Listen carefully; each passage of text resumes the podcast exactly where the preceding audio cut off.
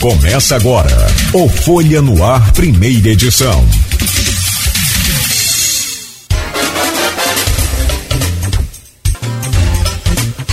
Sexta-feira, dia 22 de julho de 2003. Está como 2022. Eu tô com 2023 essa semana.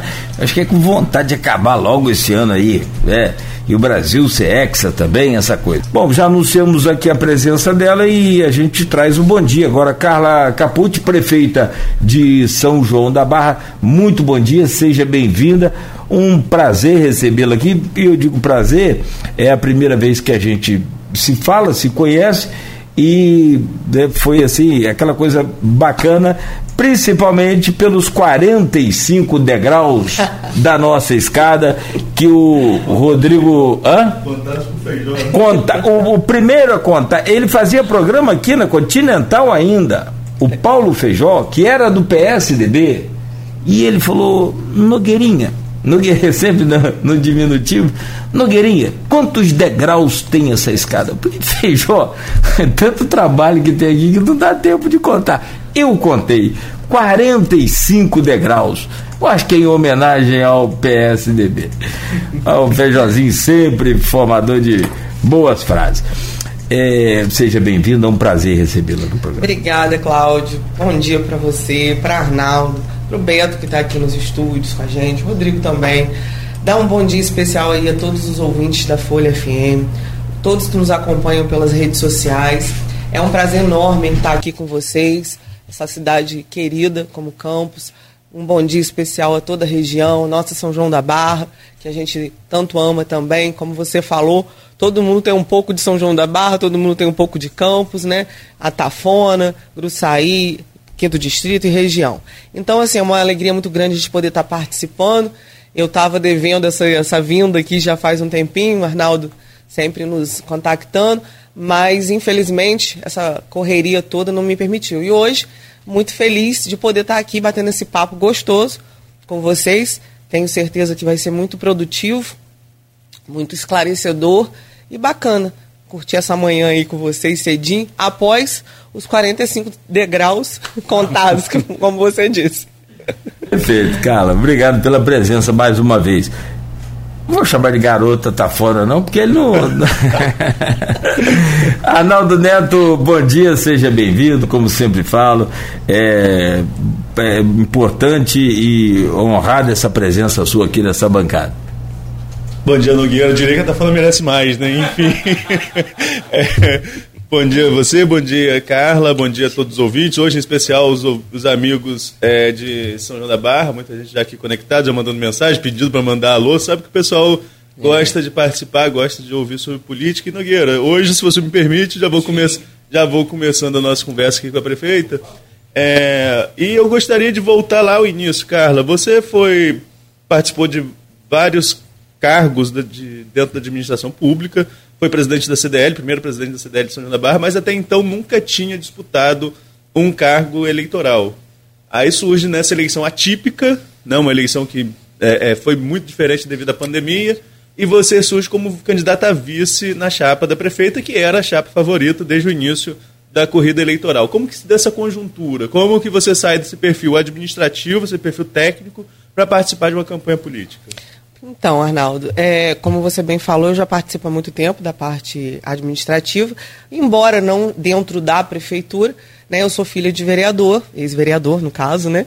É, o meu pai foi eleito por quatro mandatos e a gente acompanha a política desde muito nova, né? Na, na ajuda à, à, à, campanha, na participação das, da, do grupo, das decisões, acompanhando né, toda aquela movimentação política. E como todo São Joanense, que você sabe muito bem como é, a gente tem a política né, enraizada no coração. E a gente vem acompanhando, vem crescendo, vem ouvindo, vem aprendendo. E aí, essa grata e honra, surpresa, de eu poder estar compondo a chapa de vice-prefeita com a ex-prefeita Carla Machado, que para mim foi uma honra, porque a gente pode ter a oportunidade de misturar, né, de não misturar, mas de andar junto, tanto a parte técnica, da qual eu participei, né, de vários pastas importantes, como também da política que está no coração e também acompanhei por muitos anos, mais de 20 anos que a gente acompanha.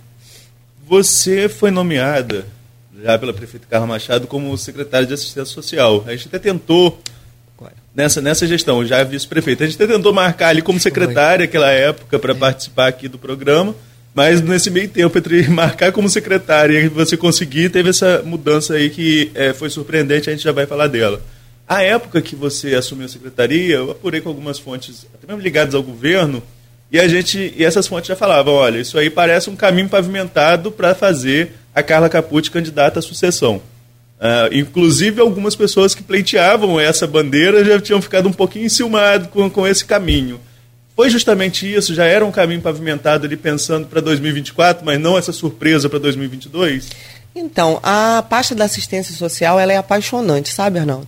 E eu tenho um, um perfil muito coração, né? Como as pessoas que me conhecem costumam dizer. Muito, muito voltado para o coração. Eu sou uma pessoa que me sinto muito bem tá podendo ajudar o próximo, poder estar tá em contato. Eu gosto desse contato, né? Embora às vezes hoje em dia a correria seja tão grande, mas a assistência social para mim sempre foi muito apaixonante. E a ex-prefeita Carla, sempre conversando com a gente, né, com todos, ela, como, como um bom gestor, observa o perfil de cada um, né? E aí ela já havia me falado isso, Carla, eu acho que você vai ser muito bacana, você tem perfil, você gosta, e eu estou pensando nisso. E aí, é óbvio, né, que a gente é avaliado de acordo com o nosso trabalho. Até então, eu não, a gente não, né, não tinha ainda discutido essa, essa saída, né, para que ela fosse pré-candidata. E aí eu estaria na assistência social sendo avaliada também, de acordo com o meu desempenho, para quem sabe ser sim a candidata sucessora da prefeita, ex-prefeita Carla. E aí veio essa surpresa em abril, Carla. É, eu lembro que no final de semana eu estava no Rio, e aí começou esse burburinho, Carla renunciou, Carla renunciou, no caso, a ex-prefeita Carla Machado. Carla renunciou e todo mundo me ligando, e eu comecei, liguei para ela, liguei para você, ligava para Sônia, ninguém me atendia. Você e ela, a gente não tem uma relação tão próxima. Carla Machado e você né, não tem uma relação tão próxima. Sônia, a vereadora Sônia Pereira, fora a questão política, é uma amiga da família, uma pessoa que eu conheço desde sempre. E quando não me atende, me retorna, porque muitas vezes nem é nada político que eu ligo para falar com ela, é questão pessoal mesmo, enfim. Quando o Sônia não me retornou, aí eu falei: tem, tem, não, é só, não é só fumaça, não, tem fogo nisso aí, alguma coisa está acontecendo. E aí veio a surpresa na segunda-feira, com a revelação do documento, logo cedo, às nove da manhã de que é, a prefeita tinha renunciado. Em entrevista aqui ao programa, a Carla Machado afirmou que dentro dessa conjuntura, quando ela decidiu por romper, é, por, por renunciar para vir pré-candidata a deputada, você e Marcela Toledo estavam junto com ela. O que vocês conversaram? O que motivou ali essa, a esse movimento e como que você recebeu essa informação de como eu disse anteriormente você nunca tinha disputado um cargo público. De repente você era prefeita de uma cidade. Bom então é, como eu recebi a pergunta é essa né Assim, é, como que eu vou te dizer? No momento, quando a gente começou, a Carla começou a discutir isso com a gente, com o grupo, né? Estávamos nós duas juntas, mas tinham outras pessoas, mas mais próximas seriam a gente. No momento quando a Carla veio me falar, eu falei assim, peraí, né? Até, né? É, por eu ser uma pessoa que não tem essa ambição, vamos dizer, de cargo ou de qualquer ascensão, é, por, por ter só, naquele momento eu falei assim, não, vamos pensar, vamos ver se é isso mesmo, porque eu não queria influenciar na decisão da, da, da ex-prefeita Carla. Né? É, é muito comum nesse meio político as pessoas querendo galgar sempre espaços maiores. E eu, naquele momento, eu não queria é, que influenciasse a decisão dela, de eu falar, não, vai, vai, vai. E ela se sentisse, não, né, pressionada. Eu queria que ela ficasse muito livre para que ela escolhesse o melhor caminho. Eu acho que as pessoas têm que ser assim, né? Isso é ético. As pessoas têm que se sentir livres para escolher o que é melhor para cada um. E foi assim naquele momento, né? A gente conversando e ela se sentindo, e, e, o grupo também. Eu era uma pessoa um pouco suspeita, né? De estar tá falando, não, vai, vai, ou não, né? Imagina. Então eu não queria ter essa responsabilidade de ser uma pessoa que, que estava é, pressionando para tal. Mas acho assim muito natural e acho muito achei muito natural e muito bacana essa disposição da, da Carla para que ela pudesse galgar espaços maiores, né? É, prefeita por tanto tempo, quatro, quase quatro mandatos, né? Fez sucessor, enfim, presidente de Câmara, vereadora, tanto tempo. a gente sempre espera né, algo a mais. E achei muito bacana, muito natural é, para gente que acompanha a política e que está muito perto. É, é uma satisfação enorme de quem sabe, né, se a, se a candidatura dela for homologada, enfim, ela tiver sucesso, a região ganhar mais um representante de importância, uma representante ainda mulher de importância. Então, para mim, isso era uma coisa muito bacana, mas naquele momento eu não quis ser a pessoa que fosse responsável por aquilo. Um pouquinho antes da renúncia, Carla fez uma. É, o grupo, né? Ali foi o grupo político, mas liderado por ela, por Carla Machado, fez uma reunião para regimentar o grupo a militância, regimentar a militância. É, Carla falou em nós contra eles, em 2024 já começou, algumas expressões nesse sentido, e falou o seguinte: ah, vamos votar nos candidatos do nosso grupo. Quando ela fala candidatos no plural, ninguém imaginava que a candidata poderia ser ela e, tipo, dez dias depois, né? Estou falando de, de um período de tempo muito grande. Ali parece ter sido motivado pela eleição da Câmara, que nós vamos falar no próximo bloco. Mas aquele, naquele momento ali, o grupo já desenhava uma possível candidatura de Carla ou, ou era ainda uma coisa que não tinha sido discutida entre o grupo político? Então, só voltando, terminando a outra pergunta que você me fez e eu não concluí, e como eu recebi essa, essa, essa notícia de ser a prefeita logo após, né, da, da consolidação aí da renúncia. Então, é, para mim, assim, é um orgulho muito grande, um orgulho saudável, não é um orgulho pretencioso e uma honra muito grande. Eu costumo dizer que quando a gente tem vontade, a gente tem coração, a gente tem empenho e amor, as coisas fluem muito bem. É lógico que tem que ser associado né, a um conhecimento, a uma técnica, isso é claro. E isso, como eu adquiri por muito tempo, e além disso, tenho companheiros muito bacanas que nos acompanham, a gente tem certeza da gestão que a gente vai fazer. E eu, assim, eu estou tão focada, né? E assim, está sendo muito bacana compartilhar até isso com vocês com todos os ouvintes internautas, porque é, é muito gratificante a gente poder contribuir de uma maneira tão grande com o nosso município, com as pessoas que a gente conhece, com os amigos, com os familiares, no sentido né, da política pública. Então eu fico muito feliz em poder estar contribuindo e, nossa, a hora, uma próxima pergunta, um momento oportuno, poder estar falando isso para vocês, porque só vocês escutando a alegria, a satisfação e o amor que eu tenho sentido e colocado nesse, nessa função. Agora, voltando só àquele, àquele momento, aquela reunião de março, já, tava, já tinha algo desenhado ou ainda estava sendo construído? Então, a, a possível candidatura de Carla a ser deputada sempre foi algo esperado pelo grupo, né? Na verdade, essa conversa ela acontece desde o início, quando se iniciou o mandato nosso agora, de, do, do, no janeiro do ano passado, 2021, todo, toda aquela expectativa, como eu falei, né? Essa questão de ter por muito tempo passado por quatro eleições de prefeita, naturalmente, né, a, a, as pessoas eh, não, não pode ser mais, enfim, chegam a querer essa, essa, esse, pleitear essa possibilidade. Isso já é conversado há muito tempo. Eu me lembro que ano passado, em 2021, estávamos todos em Brasília né? Íamos numa ocasião lá numa agenda e Carla, prefeita, ainda estava. E a conversa que estava rolando entre a gente lá era justamente essa: se ela ia ser ou não ia ser. Então é uma, algo muito esperado. E aí, é, eu, particularmente, para mim não foi surpresa no sentido de é, ela vir pleitear a isso, porque era algo que podia acontecer, né? Embora não tenha se falado lá então, antes em janeiro se falou, mas não foi foi inesperado para todos, né, que eu quero dizer. Mas já era algo já que todo mundo já pensava nessa possibilidade, sim. Carla, fazendo a transição dessa parte de, de bastidor político para você chegar ao cargo, para efetivamente o cargo e a gente poder falar de, de ações do governo, é, quando renuncia, a Carla Machado fala em 260 milhões em caixa. A época aqui no programa, e até recentemente eu participei com o Zé Vitor, seu conterrâneo, está com um programa de rádio lá em Santa da Barra, na emissora onde eu comecei, a emissora comunitária Barra FM. É, e ele falava assim, eu falei com ele novamente isso e perguntei a Carla também. Ela jogou o sarrafo lá em cima, no meu ponto de vista. Eu quero ouvir a sua opinião. Jogou o sarrafo lá em cima quando fala em 260 milhões. Porque aí você deve saber tanto quanto eu tudo na cidade era 260 milhões em caixa. Um buraco, ah, um buraco, 260 milhões em caixa. Falta obra, não sei onde, 260 milhões em caixa. Uma lâmpada apagada, 260 milhões em caixa. Virou um, um, um mantra, sobretudo da oposição, os 260 milhões em caixa. Você acha que realmente jogou o sarrafo lá em cima ou até facilita agora para soltar algumas ações de governo? Então, eu não acho que jogou o sarrafo em cima. Eu acho que ela falou a verdade. E quando a gente fala a verdade, a gente não merece castigo. É lógico que tudo que a gente, principalmente como você disse, a oposição, né, e de, tenta, né, de alguma forma deturpar aquilo que é falado. Ela simplesmente falou a verdade, ela não teria como mentir, né, e isso aconteceu. E graças, eu tenho certeza, essa a gestão que foi, né, de muita responsabilidade, muita, muito compromisso. Porque, como todo gestor, quando a gente assume, a gente vai entender que fazer política pública é muito diferente de, do que fazer uma política privada, né, ou um trabalho privado. E aí a Carla, com toda a experiência que ela sempre teve, adquirida por longos anos, isso é inegável, né? Ela conseguiu deixar esse recurso em caixa.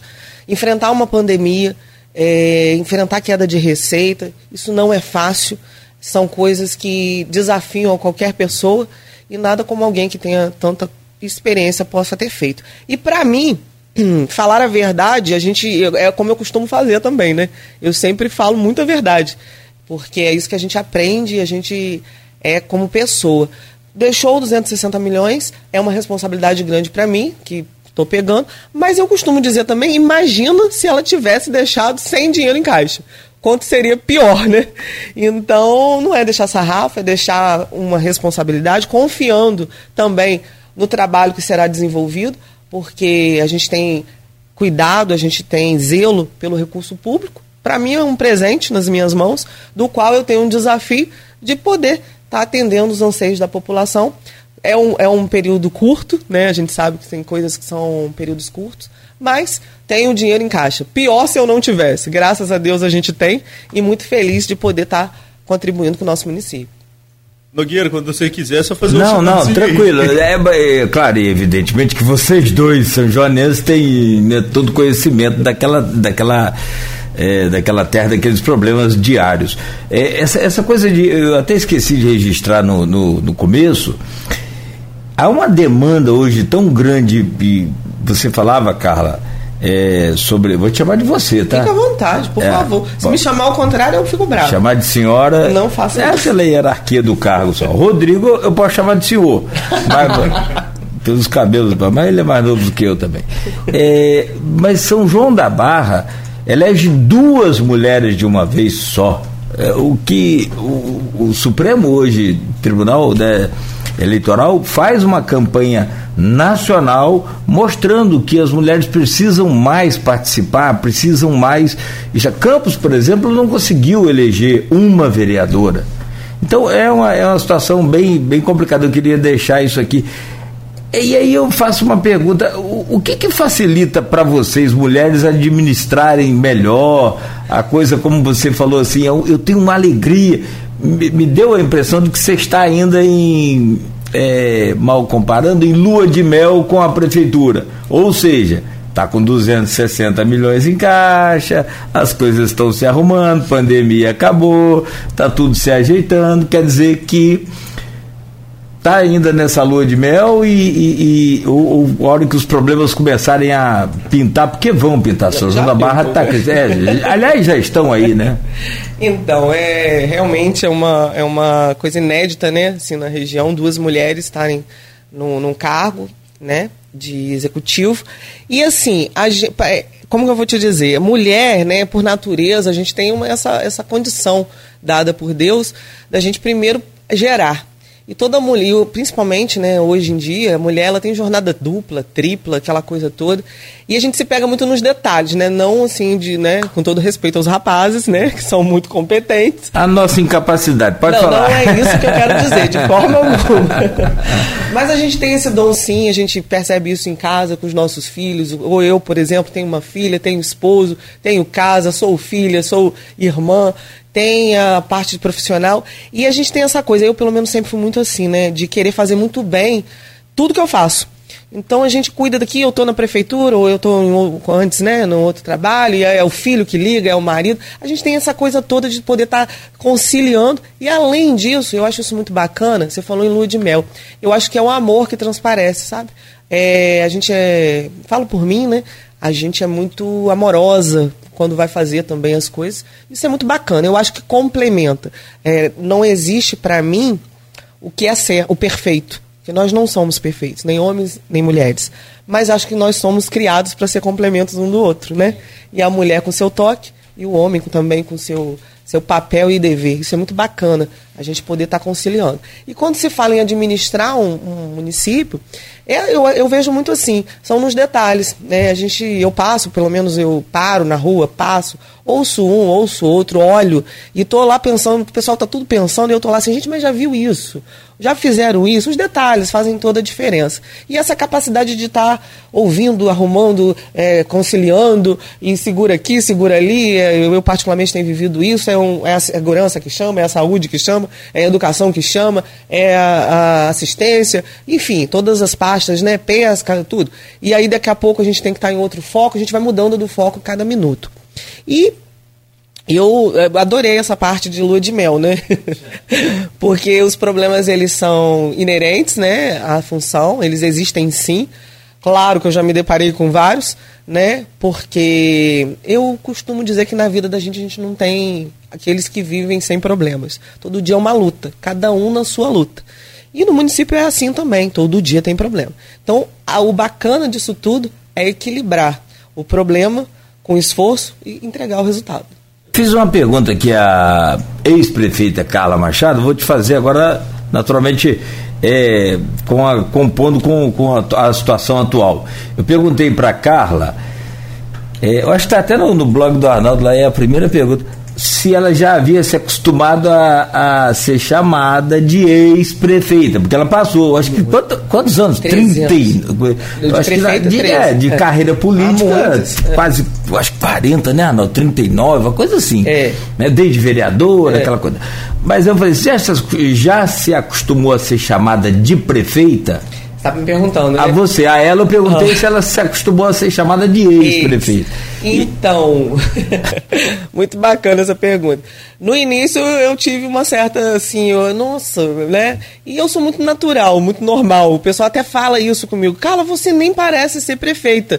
Eu falo, gente, mas eu, né, eu sou Carla. A gente hoje está acumulando uma função maior e é uma com muita satisfação mas é, é, é, muito engraçado até ouvir isso das pessoas. Como eu, né, minha, minha rotina mudou, mu mudou muito em termos de tempo.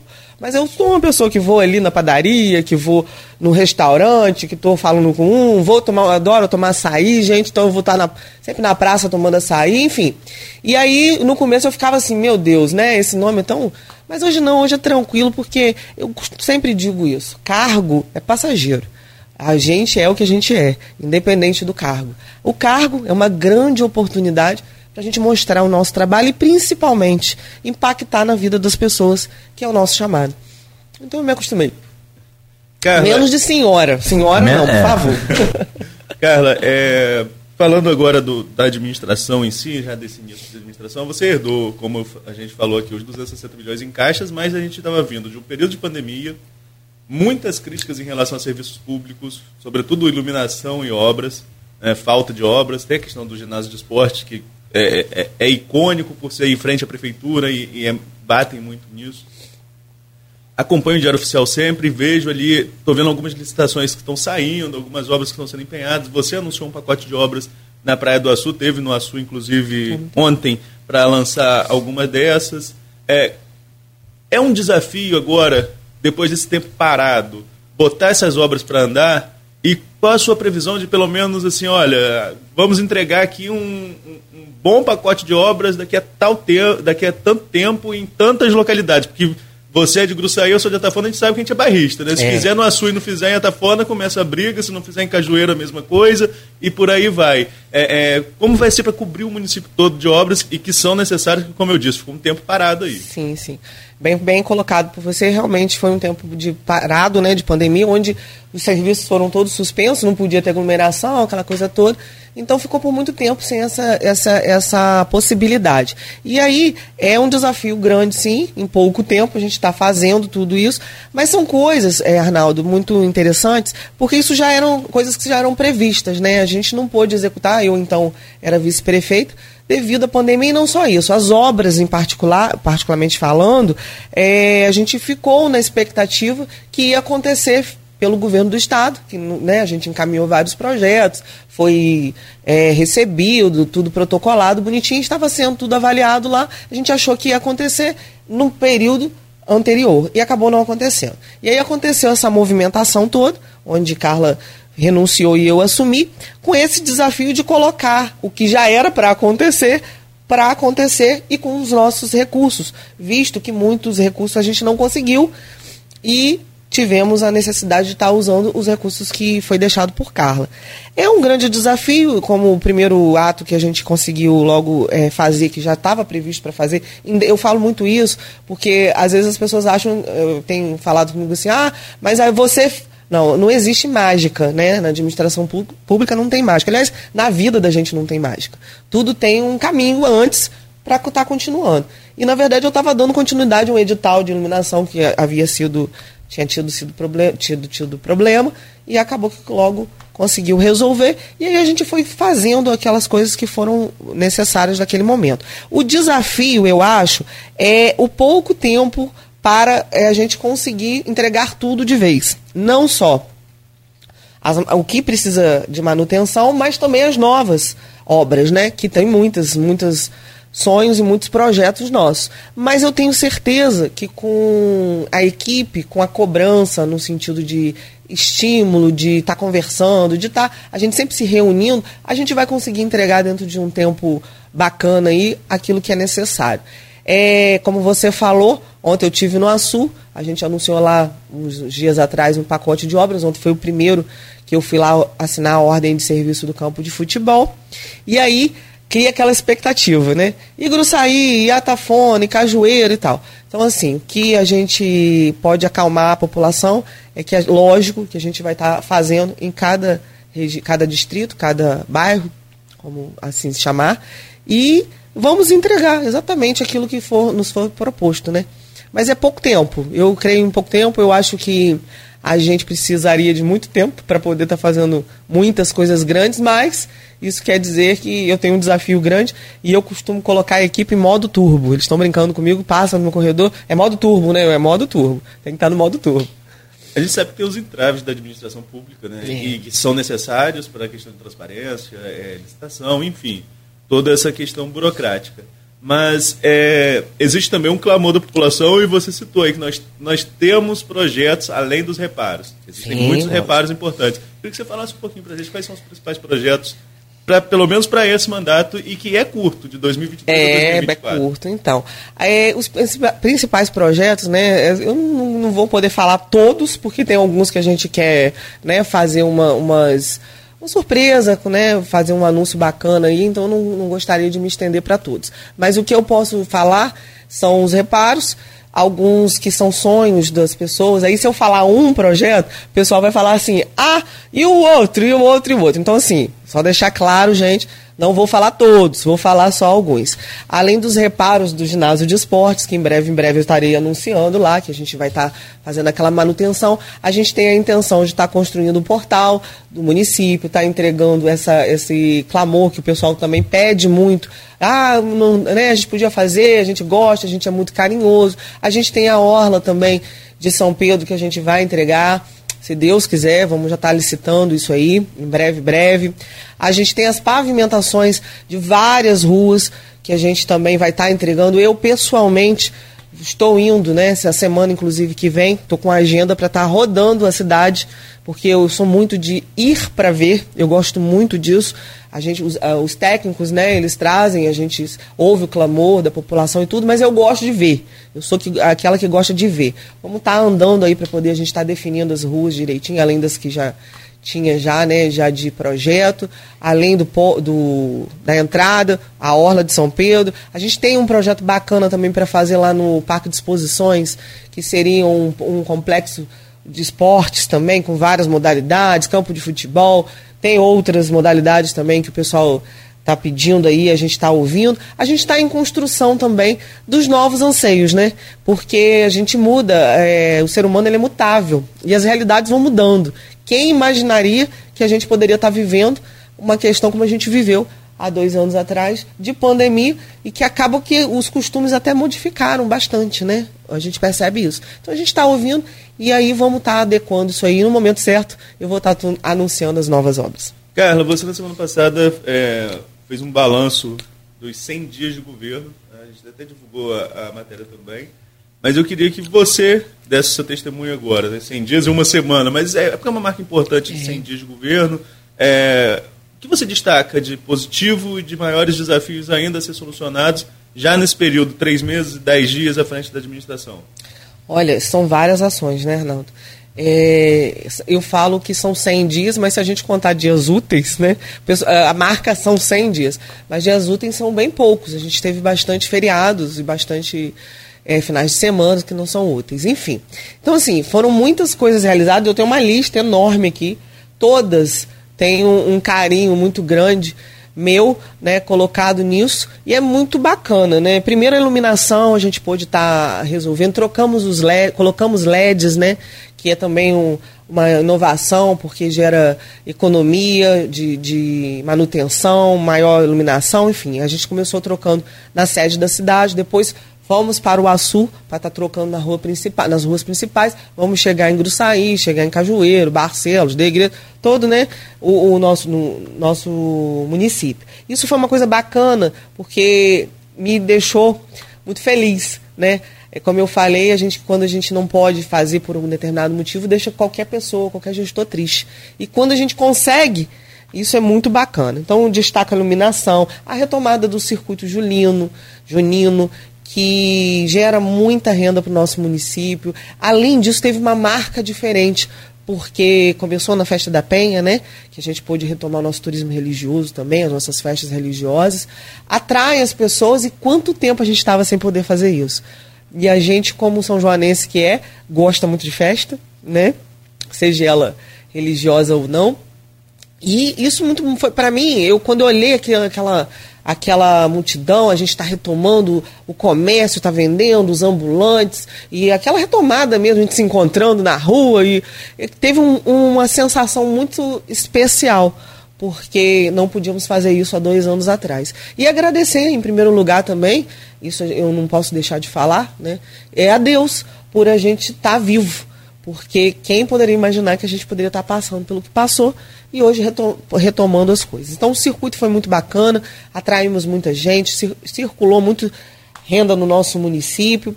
É uma marca especial de São João da Barra, que gosta de receber pessoas, é, é um povo receptivo, talentosíssimo, como vocês sabem, então isso fica muito marcado para a gente. A gente pode estar contando também na área de segurança, com o núcleo de inteligência de segurança, onde a gente tem lá, né, a gente, nós temos uma central de várias câmeras que monitoram o município para ajudar as investigações da Polícia Civil também, das polícias.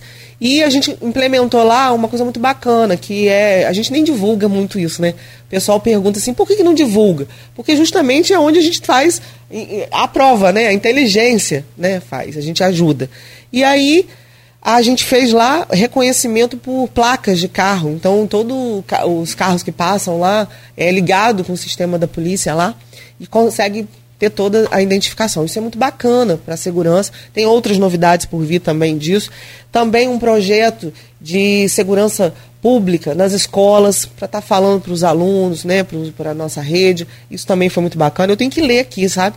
Porque são tantos, então eu sou obrigada a ler. A gente também retomou recapeamento lá de, de das estradas, né, num convênio com o DR do governo do estado, os asfaltamentos, as, a, a, pintura das faixas e sinalização da rua também, que com o tempo vai se deteriorando, né, precisa de estar tá fazendo. A retomada da obra da entrada da cidade, do bairro de Fátima, muito importante. A ampliação da patrulha mecanizada é um projeto bacana de mulheres. Né? Temos lá uma motorista lá de, de trator, isso é bacana a parceria com a Marinha para a legalização de pequenas embarcações, a concessão, isso também. Cada, cada coisinha tem uma, uma, um amor, né? uma satisfação. A concessão de reajuste das horas extras da Guarda Municipal. A gente pôde reajustar lá o protar lá do pessoal. Isso é muito bacana para a gente também. E também o estudo de plano de cargos e salários para a Guarda Municipal é um anseio muito grande nisso. Então a gente pôde estar começando, estamos debatendo com o pessoal da guarda lá como é que vai ser. Muito bacana. A equiparação dos salários dos professores ao piso nacional com pagamento retroativo a janeiro. Então o pessoal já recebeu isso, isso é ótimo, né? A valorização do servidor. A gente. E aí a gente vale ressaltar isso aí, graças aos 260 milhões em caixa. Porque imagina se não tivesse, né? Vamos lá. O, agora também conseguimos com o pessoal dos agentes de saúde também, fizemos. Tivemos o processo seletivo também para a educação com 236 vagas, que terminamos o, o processo seletivo. O pacote de obras para o Sul, né, onde a gente vai estar tá fazendo lá um balneário, como eu anunciei lá, uma praça. Vamos lá. É, drenar também as ruas, né? A gente tem lá a Maria Clarinda e a rua principal a gente está fazendo lá um trabalho de estudo lá de drenagem, porque não adianta só recapar, recapear, a gente precisa fazer a drenagem. O festival julino que vai acontecer agora, dia 29, 30 e 31. A, ainda isso aqui, ainda. A criação do canil, isso é também é muito bacana, ajuda muito, né? A gente lá no São João da Barra, eu falo muito isso. A gente acaba por estar tá fazendo um papel que nem era nosso seria do, né, de, de outras esferas. Mas a gente tem tanta preocupação que a gente assume isso muitas vezes, como a questão também da Patrulha Maria da Penha, que vai ser uma, uma já estamos em andamento aí, já foi aprovado bonitinho quando a gente mandou, né? E aí vai ser muito bom para ajudar essas mulheres aí que sofrem tanto ainda, infelizmente, com essa violência que acontece aí por aí que não deveria estar acontecendo. Também criamos, né, anunciamos há uma semana atrás um projeto bacana no esporte. O pessoal até que ajudou a escolher o Viva Esporte, né, vai estar oferecendo aí várias modalidades para a população aí em vários lugares, né, do município. Vamos estar começando também agora o final de semana o arraiá do polo gastronômico, pessoal também. Começa hoje, né? Aliás, é hoje é sexta, gente. Desculpa. Hoje é sexta. Vamos dizer, Chico, graças a Deus. Graças a Deus. Então começa hoje o nosso Arraia lá, visitem, vai ser muito bacana.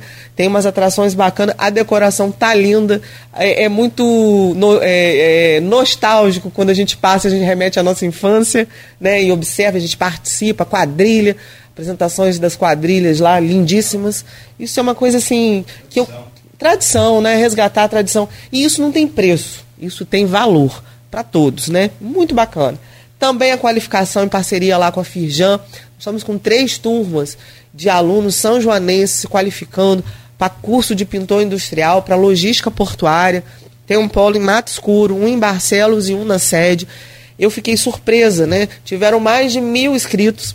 Infelizmente não, tiveram, não tem né, todas essas vagas, mas uma procura boa isso é sinal que os nossos jovens querem se qualificar, a gente precisa dessa qualificação. O município investe nisso, quer investir cada vez mais. Muito bacana. Tive agora também. Eu tô, já estou contando quase tudo aqui, né? De vez. agora com o secretário de Estado e a gente tinha a notícia, infelizmente, né, que aconteceu, do fechamento do DPO de sabonete, por falta de efetivo. Também da, da desativação do efetivo do DPO de Atafona. E logo que eu fiquei sabendo disso, eu falei, meu Deus, não pode. Né? Apesar do nosso município fazer o PROEIS, que é a contratação do policial de folga pelo município, e isso é uma característica que já acontece há bastante tempo, né? A Carla implementou isso. E aí, quando eu soube disso, apesar da gente fazer isso, mas não é o suficiente. E não é só dever do, não é, na verdade, só, não é dever do município. Mas a gente não por isso vai deixar de fazer. E aí a gente teve, conseguimos com ele lá a liberação de mais policiais. A gente tinha um efetivo enorme, que hoje está menos da metade. É um problema que não só assola São João da Barra, né? A gente sabe a perda do efetivo é geral, mas conseguimos que ele nos desse uma solução e já vai começar na semana que vem esse efetivo maior tá lá no nosso município. Isso é muito bacana. Enfim, são muitas ações, né? Ô Carla, nós precisamos fazer uma pausa, um intervalo, quero te pedir licença mas eu vou botar uma DR aí nesse, nessa lua de mel. É...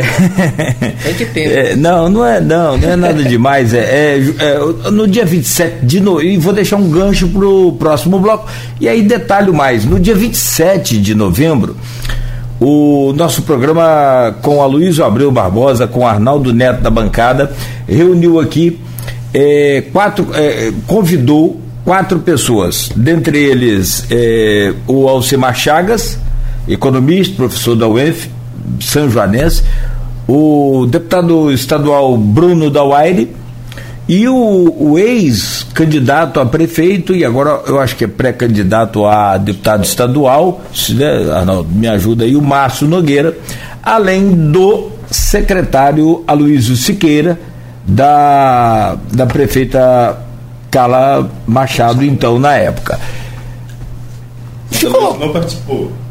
E o, Alu, e o Aloysio, eu, ah, o, Aloysio. O, não, o Aloysio Siqueira não participou e eu quero esclarecer por quê depois, vou detalhar depois por quê que ele não participou. Até encontrei com ele essa semana em Campos, né, um abraço dele. Hoje é chefe de gabinete. Né? É, hoje é chefe de gabinete. É, meu. É. Então, é, aí depois do próximo bloco eu explico. E o que ficou definido ali? Uma frase assim, dita pelo economista que todos concordaram. São João da Barra é uma cidade riquíssima com uma população paupérrima. Você concorda? Você discorda? Por quê? Sim, não. E essas obras e essas ações nesses 100 dias já começam a reverter essa opinião, caso a gente venha fazer um outro painel desse? Você responde daqui a pouco, próximo sim, bloco? Sim, sim. 7 horas e 59 minutos. É, eu falei que era uma DRzinha leve. Para a gente continuar aí no, na sequência, conversando com a Carla Capucci, prefeita de São João da Barra, hoje no Folha no Ar, com o Arnaldo Neto na bancada, claro. Né? Vamos ao intervalo e a gente volta já no. Estamos conversando com o Arnaldo Neto no programa de hoje com a prefeita Carla Capucci, de São João da Barra. A gente estava conversando aqui se pode trocar o nome, né? Troca o, o primeiro não tem como, mas o sobrenome, né, Carla Machado. E a, a Carla Capucci acabou falando que numa dessas reuniões a própria Carla Machado falou: ó, tá aqui a prefeita Carla Machado, quer dizer, Carla Capucci. Então dá, dá um crédito pra gente aí, mas não, não, não trocamos por enquanto. E como vocês são amigas, acho que a vaidade não. É, Pois é, eu deixava um gancho no bloco anterior que no dia 27 de novembro, nesse programa, na bancada com Aloysio Abreu, Barbosa, com Arnaldo Neto, comigo. É, você veio, Neto? Não? Não? Mas no jornal você. Danilo também. Hã? É Danilo que estava participando, Danilo Barreto, que foi candidato a vereador. Não, nesse dia 27 de novembro, Isso. cara. Foi Alcimar Chagas, Alcimar. Bruno Dauaire e Márcio Nogueira.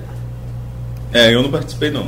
Com certeza não. Não, que eu vi, desculpa, então, é, na, na no, no, jornal o seu nome aparece ali como colaborador, deve ser, ter sido pro extrair lá, então, mas sem problema. É que também você não confia em artista que não tem vaidade, tá? Ah, é? É, também não confia não. Igual o café. É igual o café, cara. É, isso quem dizia era o Capi, né? Quem, tá sou eu não. Mas eu falava aqui sobre esse painel e lá naquela época, naquele 11 de eh, 27 de novembro, foi convidado também um representante do governo, né? E foi o Aloysio Siqueira. Ele confirmou a presença como nome representante do governo Carla Machado, apesar de ter sido informado com antecedência sobre quais os temas convidados também que estariam e a dinâmica do debate, ele alegou ter sido pego de surpresa, entre aspas, e disse que não mais participaria e, enfim, não, não participou. E os demais entrevistados, então, não pouparam críticas ao modelo de gestão do grupo carlista. Você anunciou agora há pouco que nesses 100 dias já fez um balanço das obras que vão de que foram feitas e das que vão ser feitas. Uma frase que foi do Alcimar Chagas, o economista, é, que estava nesse, nesse, nessa, nesse debate, ele disse: são João da Barra é uma cidade riquíssima com uma população paupérrima. Ele é economista, entende do que está falando, conhece muito da economia de São João da Barra e, inclusive, colocou a renda per capita de São João da Barra é 3,6 vezes maior do que a renda per capita de Campos. Eu perguntei se você concorda, sim, não e por quê. E se essas obras vão então também reverter essa situação, na hora que voltarmos a fazer um, um, painel desse, eles vão ter uma opinião diferente? Quando que nós podemos fazer um painel desse aqui de novo? Então, é, primeiro assim. Para que tenha uma. Eu digo, a pergunta quando fazer o painel, eu digo, para que tenha uma, uma opinião diferente dessa do dia 27 de novembro de 2021. Então, Com todo respeito, né, a todos os participantes aqui do dia 27, 27 que você falou, né? 27 de novembro, em especial aí o, o seu Aloysio. É Aloysio, né? Não, Alcimar, perdão. Alcimar, Alcimar, Alcimar né? Com todo respeito, a gente sabe do todo conhecimento de cada um, mas eu discordo completamente dessa, dessa frase enfática, né? É, São João da Barra ele é um município, e isso eu, a gente pode falar com muita clareza, que oferece muitas coisas que muitos municípios não têm essa oportunidade de fazer. Nós, como eu falei até anteriormente, né, aqui na, na, na no nosso nossa fala aqui, o município ele acaba assumindo responsabilidades que nem eram deles e tudo né, era dele e tudo isso custeado né, com os, os recursos do município. Eu posso destacar vários, né, é, e aí poder mostrar que assim números é de uma forma, mas a realidade é bem outra, né? A gente tem um, ah, oferece lá, além da questão social, que é enorme, é, o cartão cidadão, que a gente tem mais de 4.500 famílias, né, que a gente atende com 350 reais hoje. A gente atende por mês praticamente quase 1.500 cestas básicas, além do cartão. Então, nós estamos falando de 5.800 pessoas que são atendidas desta forma. A gente tem a parte do aluguel social, onde as pessoas têm várias famílias que não têm condições de estar tendo né, uma moradia, a gente vai lá e, e, faz essa, essa parte do aluguel social. A gente faz mudança social, que é uma coisa assim, que a gente não vê isso em outro lugar. Né? As pessoas não têm condição de fazer sua mudança. Vai lá e a gente faz. É, além dessa questão toda social, a gente tem. Perdão, gente. Um município onde a passagem é gratuita. Os munícipes todos podem circular pelo município pagando nada, gratuitamente. Isso tem um custo muito alto, né? A gente fala, as ações são muito boas, mas isso tudo tem um custo muito alto. Todo mundo sabe a questão dos combustíveis, a questão né, de, de, de, locomoção, de manutenção e aquela coisa toda. Então, isso é uma coisa que a gente oferece para o nosso município. E eu acho que uma cidade onde é paupérrima, ela não poderia estar oferecendo tudo isso se as pessoas fossem, né, não a cidade, se as pessoas fossem paupérrimas. Então, as pessoas têm a oportunidade de poder se locomover. Além disso, a gente assume um protagonismo aí também muito grande na área da saúde. Isso aconteceu também, ficou muito claro durante a pandemia, onde a gente foi o primeiro município a estar implementando um hospital de campanha, e um hospital de campanha de ponta, né? É, com os melhores profissionais, né? com, estando lá. Além disso, oferecendo um tratamento humanizado, não faltou respirador para ninguém. Isso a gente tem muito orgulho de falar, sabe, Cláudio e, e, e Arnaldo. Porque só quem viveu esse momento sabe como é que foi. A gente tinha um túnel de esterilização lá que os profissionais elogiavam muito. Não tivemos perda de profissional. Além disso, o paciente estava internado lá, não podia falar com ninguém, né? Era uma coisa horrorosa. A gente oferecia um tablet para fazer ligação para a família. A família podia estar tá lá acompanhando seu parente. Eu, particularmente, a minha avó, infelizmente, ficou internada lá. Minha avó, que era minha referência, eu perdi minha mãe muito cedo, né? Então minha avó era minha referência materna, ainda é, né? E aí ela ficou internada por muito tempo lá com Covid. E era uma, assim, uma, um acalento para a gente poder estar tá falando pelos tablets com ela, né? E principalmente para ela, uma senhora. Então, assim, só quem viveu isso sabe como foi. Além disso, a gente tinha um sepultamento que também era humanizado, uma coisa inédita. Não podia né, ter nem velório do seu parente, do seu familiar ou do seu amigo, o que fosse. E foi criado um velório virtual. A gente colocava a televisão, os familiares numa sala, né, vendo, velando seu, seu parente, o seu familiar lá, virtualmente, porque não podia ter contato, era uma loucura. Então, assim, foi muita coisa bacana e tudo muito caro, né? A gente chegou a gastar quase 50% do orçamento com essa questão do, da saúde, as barreiras sanitárias, que também foram assim, né, aquela que deu para dar uma segurada, porque era uma onda absurda, né, naquele início do Covid. Então, o município ele oferta muita coisa. E não só no período de pandemia, isso vale destacar também. A gente faz lá, a nossa obrigação é a atenção básica, né? Do, uma obrigação do município é a atenção básica. A gente faz além disso, a gente faz atenção especial também em várias áreas. Hoje, por exemplo, nós não temos falta de nenhum profissional. Até infectologista a gente tem. Então, assim, é tudo. É, eu, eu até brinco, falo isso nos bastidores, eu digo assim, gente, o município ele fez e faz tanta coisa que as pessoas acostumam.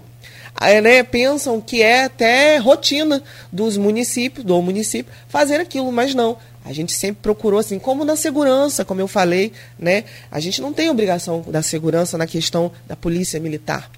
Mas a gente está lá pagando o ex. Isso não é de agora, isso já faz faz bastante tempo. Então eu discordo quando se fala que é, a cidade é, é, os munícipes né, são paupérrimos, isso não é verdade. A gente tem muitos desafios, isso é claro, né? Dizer que a gente não tem que avançar não é verdade. Tem muitas coisas, porque nunca está bom. Sempre a gente quer melhor. Mas a gente fez e faz por muito tempo isso e vai continuar fazendo. Né? Esse é meu compromisso de não só continuar fazendo, mas avançar ainda mais em poder estar tá qualificando, em poder estar tá entregando geração de renda para as pessoas. A gente é um município turístico, né? É, isso também vale ressaltar que traz renda para o município, né? com os eventos que a gente faz. A gente recebe hoje o maior empreendimento né, do Porto do, que é o Porto do Açu, da América Latina, no nosso município. Temos muitos desafios? Temos, mas muito é feito e muito ainda será feito. Então eu fico assim, é, é, talvez é, é muito diferente, sabe, gente? Os números da vivência, né? No dia a dia, a gente pode perceber que muitas pessoas até procuram o nosso município na saúde, na assistência social, a gente tem até essa dificuldade, às vezes, por a gente estar tá oferecendo tanta coisa, as pessoas vão buscar, que não são de lá. Infelizmente, a lei, nos ah, no caso da saúde, não, né? A gente tem que atender. Mas eu digo em questões de benefícios, aquela coisa toda, a gente não pode atender porque é para munícipe. Então, além disso, voltando à educação também, é porque a gente vai lembrando, né? É, a educação, ela, ela, nesse período de pandemia, principalmente, foi era uma coisa muito bacana porque não, se, não tinha aula então não tinha merenda né? E tem muitas pessoas que vão para a escola né e precisam dessa merenda.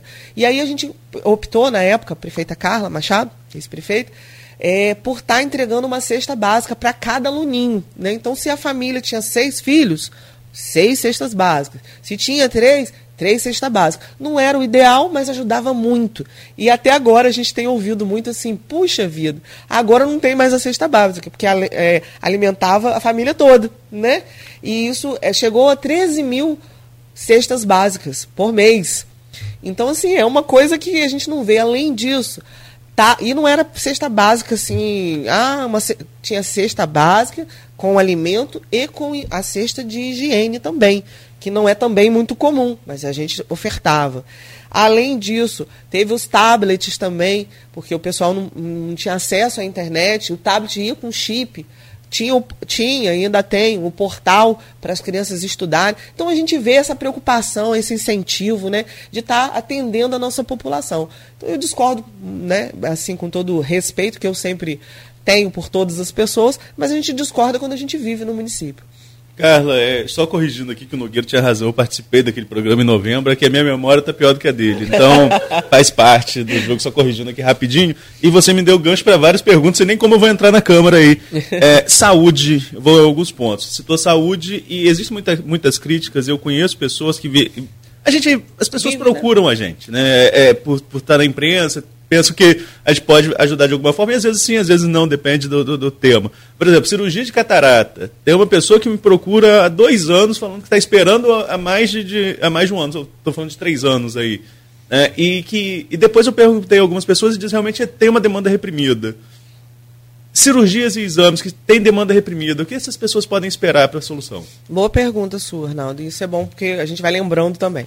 Então, é, como a, todo mundo, alguns sabem, outros não, durante a pandemia se ficou suspenso qualquer tipo de cirurgias que pudessem né, ter esses tipos de cirurgias por causa do contato e, e, na verdade, todas as atenções ficaram voltadas para o Covid. Então, não só esse, essa cirurgia, mas algumas outras ficaram suspensas por questões de, de pandemia. E aí, isso não foi, foi só em São João da Barra? Não. Isso foi a nível nacional que nós pude, pudemos observamos, né?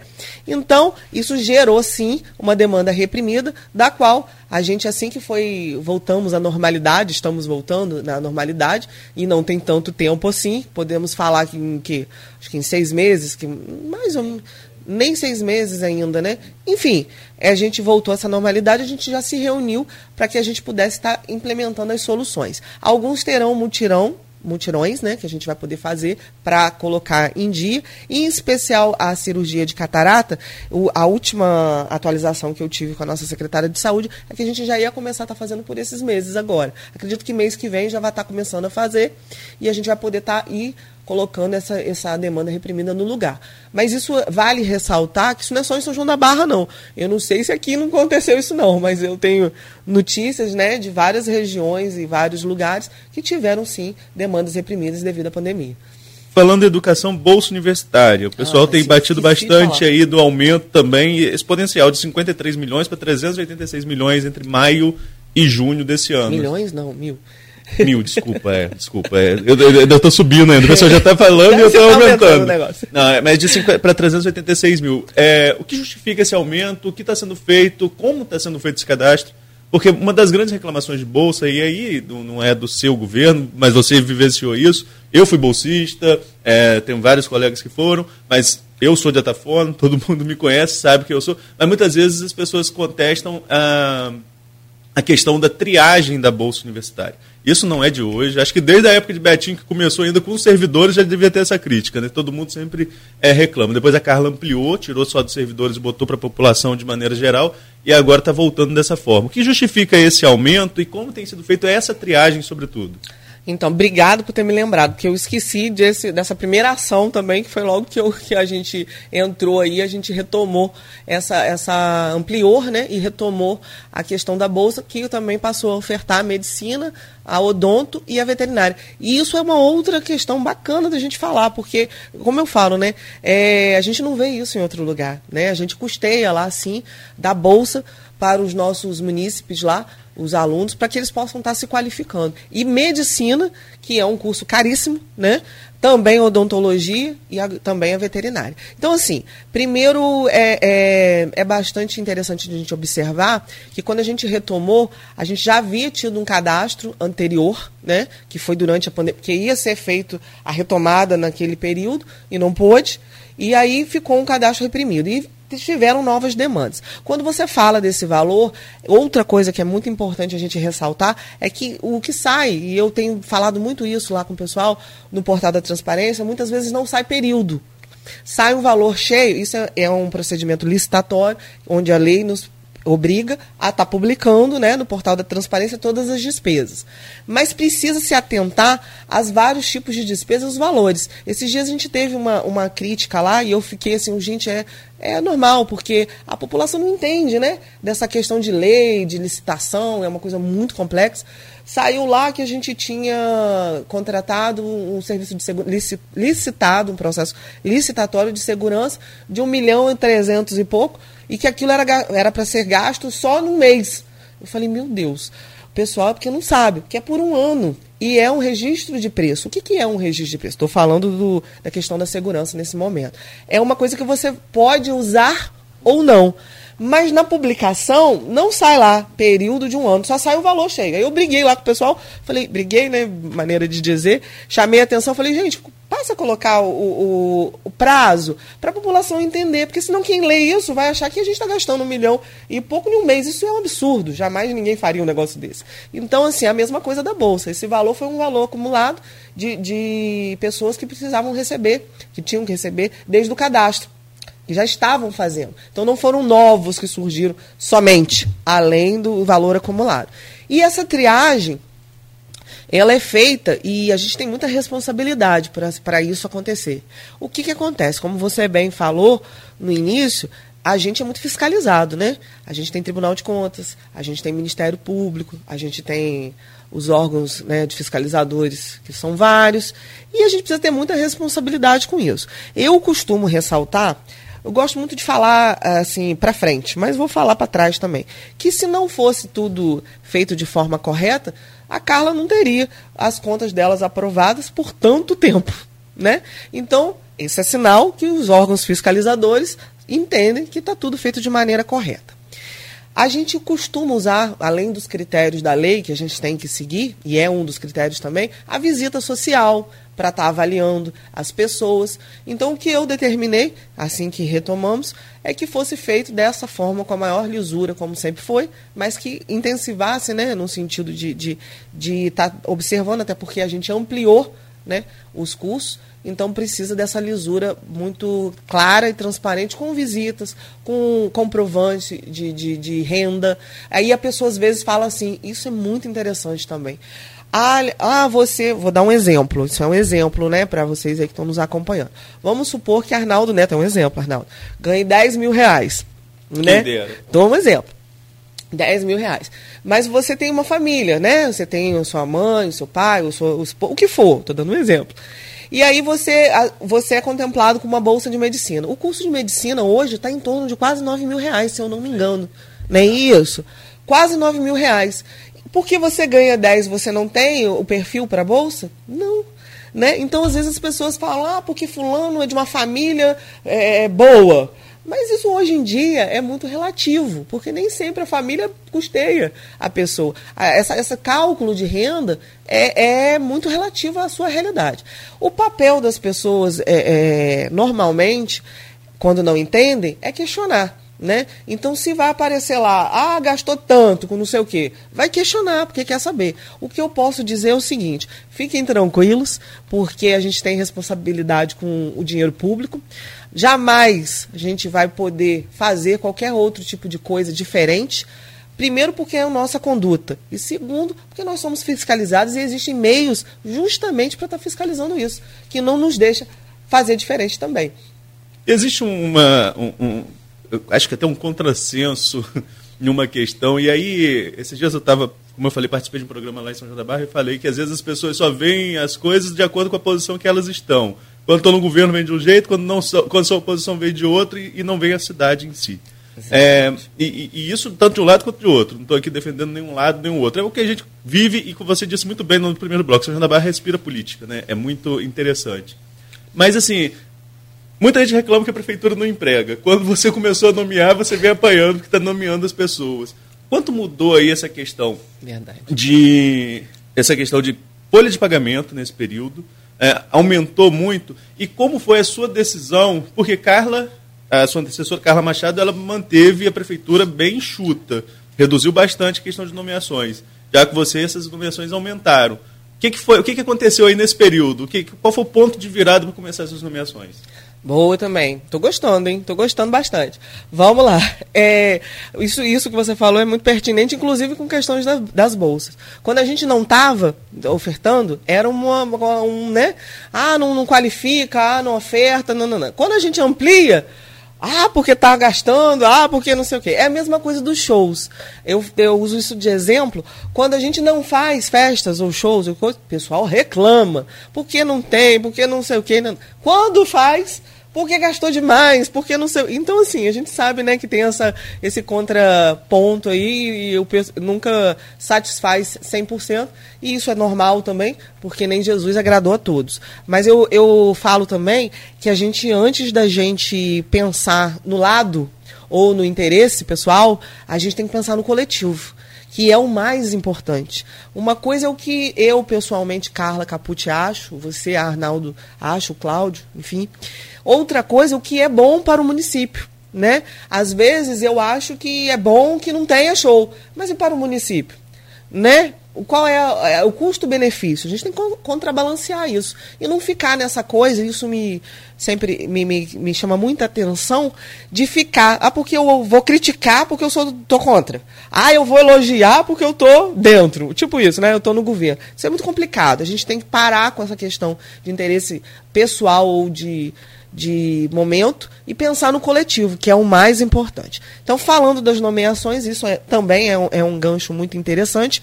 Como que isso se deu? Ah, todos sabem, aí você falou muito bem. Antes, não tem emprego. Aí não tem emprego, a prefeitura não gera renda, não qualifica, não contrata, nada. Quando faz, meu Deus, está nomeando muito. Então a gente sempre vai ver né, esse, esse contrassenso. A, a, a, no início do mandato, em janeiro, Carla optou, Machado, por estar tá nomeando apenas 15% né, dos cargos comissionados, que eram os cargos de, de extrema necessidade, e trabalhando naquela época que até então podia, a questão do RPA. Isso foi uma opção de governo dela, nosso, né? De questões de austeridades fiscais e de, de recursos. Por quê? Porque na época existia essa possibilidade, a receita estava caindo e, além disso, existia a possibilidade da perda dos royalties. Então, ela, ela muito sabiamente, é, a questão, isso é uma coisa também que as pessoas não têm muita, não, não entendem muito, porque é uma coisa muito complexa. O fato do governo passado, né, antes o governo Neco ter deixado tantas dívidas, né, mais de 200 e poucos milhões, quase o mesmo valor até que Carla deixou em caixa, ele deixou fora do caixa, no, no sentido de, de, de dívidas, né?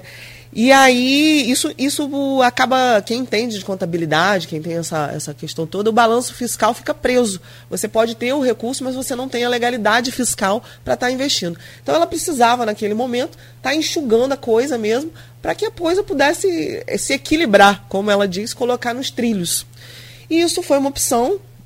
Na verdade, não teria nem muita opção, porque se contratasse naquele momento poderia ter necessidade de se mandar embora. Então, um bom gestor, ele tem que pensar no futuro.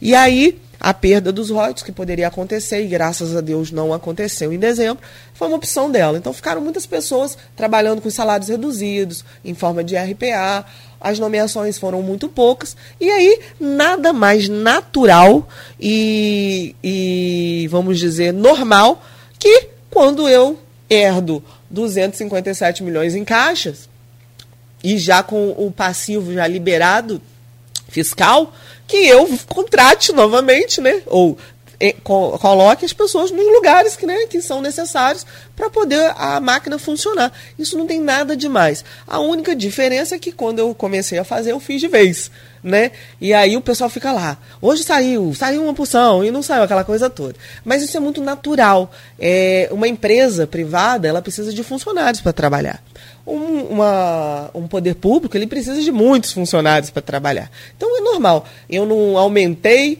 é, é, um quadro normal que não aconteceu no, no, ano passado por outras questões, mas que agora eu tenho recurso em caixa e eu posso fazer isso. E não só posso, é uma prerrogativa minha poder estar tá fazendo isso. Eu preciso dos cargos de confiança. Se você vai chegar lá, num, por exemplo, num posto médico, você precisa encontrar uma pessoa lá que está tá administrando, uma pessoa que vai entregar o serviço à população. Só o número de concursados não é suficiente, porque a demanda é muito grande. Então não tem nada demais. O problema é que, como a gente falou antes, se nomeia, tá ruim. Não tá gastando muito. Se não nomeia, não tá dando emprego. Então é essa, essa questão toda que né, nunca vai agradar e a gente sabe por quê.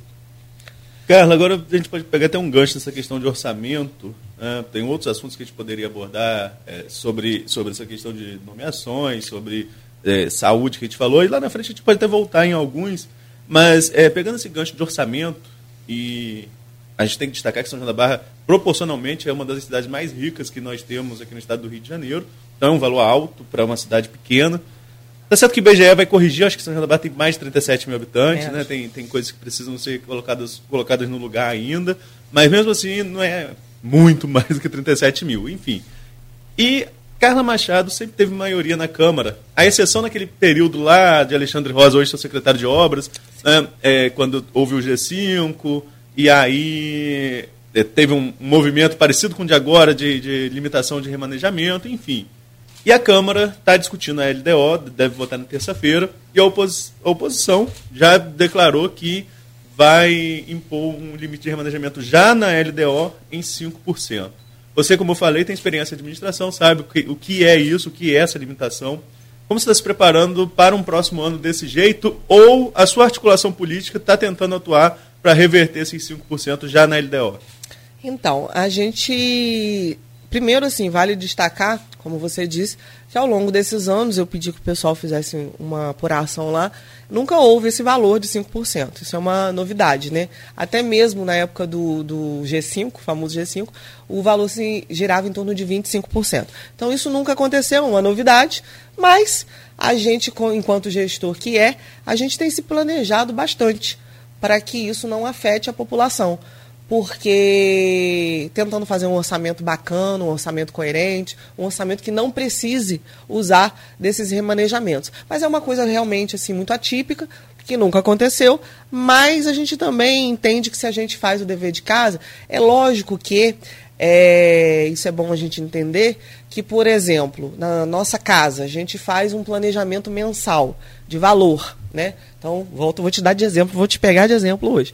Você faz um, um valor, faz uma, um planejamento que você recebe 10 mil reais por mês, exemplo, vamos lá, durante um ano. Pode acontecer ao longo durante desse um ano que você tenha uma emergência, que ninguém está livre disso, né? Infelizmente pode acontecer um, uma doença ou qualquer outro tipo de situação e que você não estava planejando. E esse, esse remanejamento deixa a gente muito mais tranquilo quando ele é um percentual maior. Então, por exemplo, a gente pediu 50 mas que não fosse 50, poderia ser 40, poderia ser 30, poderia ser 20, 25, como foi o, o menor remanejamento que a gente teve. Mais 5, a gente fica né, muito assim, é, pensando. Porém, é, com isso, o, o, planejamento que você faz, muitas vezes ele vai poder, não vai poder, né, tá, tá tão previsto. Mas a gente não tem problema. O nosso problema, aliás, nosso problema não, a nossa solução é trabalho. Então a gente quer trabalhar muito. E aí a gente está se planejando, não vamos ficar é, é, preocupados com isso, porque a gente não quer deixar a população de forma alguma preocupada. A gente quer trabalhar com planejamento, organização, responsavelmente, para entregar os serviços para a população, que é o mais importante, sabe, Arnaldo? E eu volto a ressaltar: antes de qualquer coisa, deve, a gente deveria sempre estar pensando na população e não em qualquer outra coisa. Posso colocar só uma, uma provocação? Não, mas uma comparação aqui. É, Campos também, né, Arnaldo? Tem os 5%. Quem esteve recentemente conosco aqui foi o Frederico Barbosa Lemos, que é marido também de uma prefeita né? É, que é muito bom, eu anuncio isso com muita alegria, essa coisa de mulher estar tá participando de tudo, né? E, e, principalmente da política necessária, é, a Francimara, e lá são 40%. É, eu estou vendo você bastante otimista com 5%, não é que eu otimino com 5%, eu sei lá, eu acho que a realidade dos 5% é, perante aqui essas demandas que surgem, como o exemplo que você citou, como tantos outros, ela é muito cruel. E o Frederico disse aqui no programa que é covardia da oposição 5%. E por outro lado, ele disse que faltou diálogo do Vladimir com a Câmara. Vamos lá, transportar esses, essas citações lá para São João da Barra. 5% você não acha que é covardia? E faltou diálogo, então, com a Câmara Municipal, e aí, talvez, das, da, da, das Carlas, né? Então, vamos lá. Vamos lá. O que eu acho? Eu acho 5%, se você falar dessa forma, realmente é muito pouco. Mas o que, que isso representa para mim enquanto chefe do executivo? Representa que eu tenho mais trabalho, muito mais trabalho, em ter um orçamento bem feito e com planejamento. Isso vai me dar muito mais trabalho, mas que não é algo impossível. Muito é assim complicado para quem sabe, né, o que, que é esses 5% e entende como você realmente destacou observar isso, porque isso não é muito comum, isso é uma coisa complicada, né? É, eu não tô, eu sou uma pessoa que respeito muito todas as, as pessoas, respeito muito os poderes, né, todos constituídos e não, não, não sou aquela pessoa que gosta de ficar, né, é, atacando ou falando e tal. O que eu gosto é de fazer com que a população pense, né? É, realmente, será que por que esses 5%? Né? Ah, porque os, os vereadores entendem que isso é o suficiente. Tudo bem, mas isso é bacana ou não? Da minha parte, enquanto chefe do executivo, eu vou trabalhar para fazer o meu papel, que é colocar um orçamento bacana. Os 5% realmente não é confortável. Como eu disse, né, ao longo desse período todo, a gente nunca viu isso acontecer. E aí, quando você fala, faltou o diálogo com, com, a, né, eu, eu, com o pessoal, né? Eu acho, ô, Cláudio, que isso não é uma questão de diálogo. Isso é uma questão de governo, é uma questão de interesse coletivo. Né? É, por que faltou o diálogo, se, se é uma coisa muito natural que, que beneficiaria a população? Né? É, a gente, quando a gente tem um poder de remanejamento maior, a gente se sente mais confortável. Mas eu percebo que a Câmara está entendendo que não é para a gente ficar confortável, não é isso? Mas tudo bem, sem problemas. A gente não vai ter problema por causa disso. Mas não seria questão só de diálogo. Não acho que faltou diálogo. Isso é inerente a qualquer poder né? Se eu tenho, sou do executivo e você é do legislativo e você sabe que 25%, 50%, 40%, o que for, ajuda a, a, a um chefe do executivo a governar o um município com mais tranquilidade, naturalmente seria você fazer o que é melhor para o coletivo, concorda? Agora, quando a pessoa ou, né, não quer fazer, a gente também não pode obrigar a fazer. Não quer, paciência, vida que segue, vamos trabalhar. E os resultados, a população vai ver, a população vai saber exatamente cobrar de quem tem que cobrar.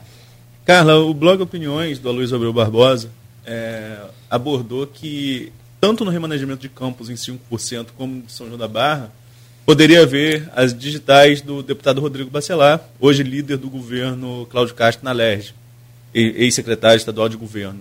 Você acredita nessa possibilidade que possa ter interferência do deputado Rodrigo nessa conjuntura lá em São João da Barra, lembrando que o Elísio é aliado do, do Rodrigo? Então, eu não posso te dizer isso, né? Eu nunca o conversei para saber disso, nem com o Elísio, nem com o deputado Rodrigo. Não, não tenho essa informação. Seria muito é, cruel da minha parte apontar para dizer que foi ele ou não porque eu não tenho essa informação. O que eu posso dizer assim muito claramente é que não deveria. Se isso aconteceu, não sei se sim ou que não, isso não deveria, porque é como eu disse, a gente tem que estar tá pensando no coletivo, independente de posição partidária, independente de se eu estou com fulano, se eu estou com Beltrano, isso não deveria ser a nossa pauta. A nossa pauta é o povo. A nossa pauta são as pessoas que dependem do recurso público, depende das políticas públicas, das ações públicas, para ter a sua paz e harmonia na sua cidade. Então a nossa pauta tem que ser essa. Então não sei se isso aconteceu ou não, não posso falar, não, eu não falo mentira, eu só falo a verdade. Quando eu não tenho a informação, eu não posso ser leviana para poder estar tá falando. Mas não gostaria, é, é, muito me deixaria muito triste e tenho certeza que é o meu povo, o nosso povo, São Joanense, se isso aconteceu, porque a gente precisa estar tá pensando é no povo, independente de opção partidária.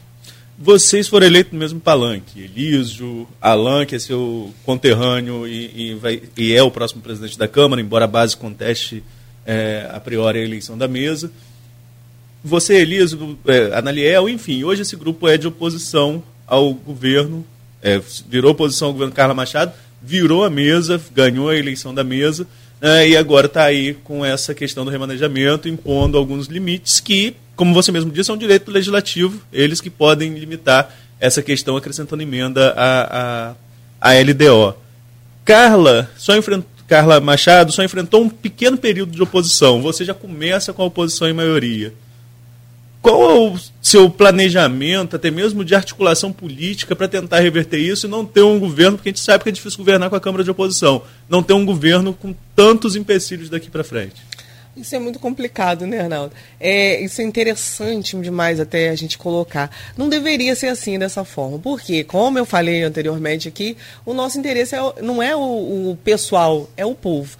Então eu acho que a gente, e eu respeito muito os poderes, né, todos constituídos, tenho um respeito pela Câmara Municipal São Joanense, por todos, né, é, opções de caminhar ou não, pessoal, não deveria influenciar nos resultados.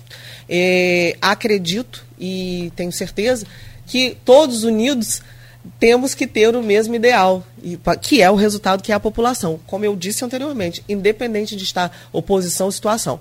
A gente tem muita coragem, muita garra, muita disposição para enfrentar qualquer desafio que venha pela frente. O que eu não, não acho bacana, e acho que todos nós, todos que estão escutando, é essa guerra, né? A gente não gosta disso. Ah, eu não vou fazer porque eu tô contra. Ah, eu não gosto, não acho isso bacana. Eu acho que a gente tem que pensar no coletivo e caminhar todo mundo para que o bem comum seja o maior objetivo alcançado. Então, assim, é, vamos ver como é que será, né? Eu tenho certeza também que muito muitas coisas boas vão acontecer, independente disso, e aquilo que infelizmente não vier a acontecer, cada um terá sua responsabilidade no papel e a gente vai estar tá aí colocando. No campo político, essa virada da mesa com a vitória lá do grupo de oposição é incentivou, motivou de alguma forma essa conjuntura que levou à renúncia de Carla para assumir, para sair para candidata a deputada? Então, como eu disse também, é, Carla é natural e normal que ela galgue um outro espaço maior, porque, porque, porque tem uma história política muito grande, né? Muito tempo vivenciando como prefeita, vereadora, então era muito natural. Eu imagino que uma coisa ajuda a outra, mas não foi 100% a motivação, mas uma coisa ajuda a outra.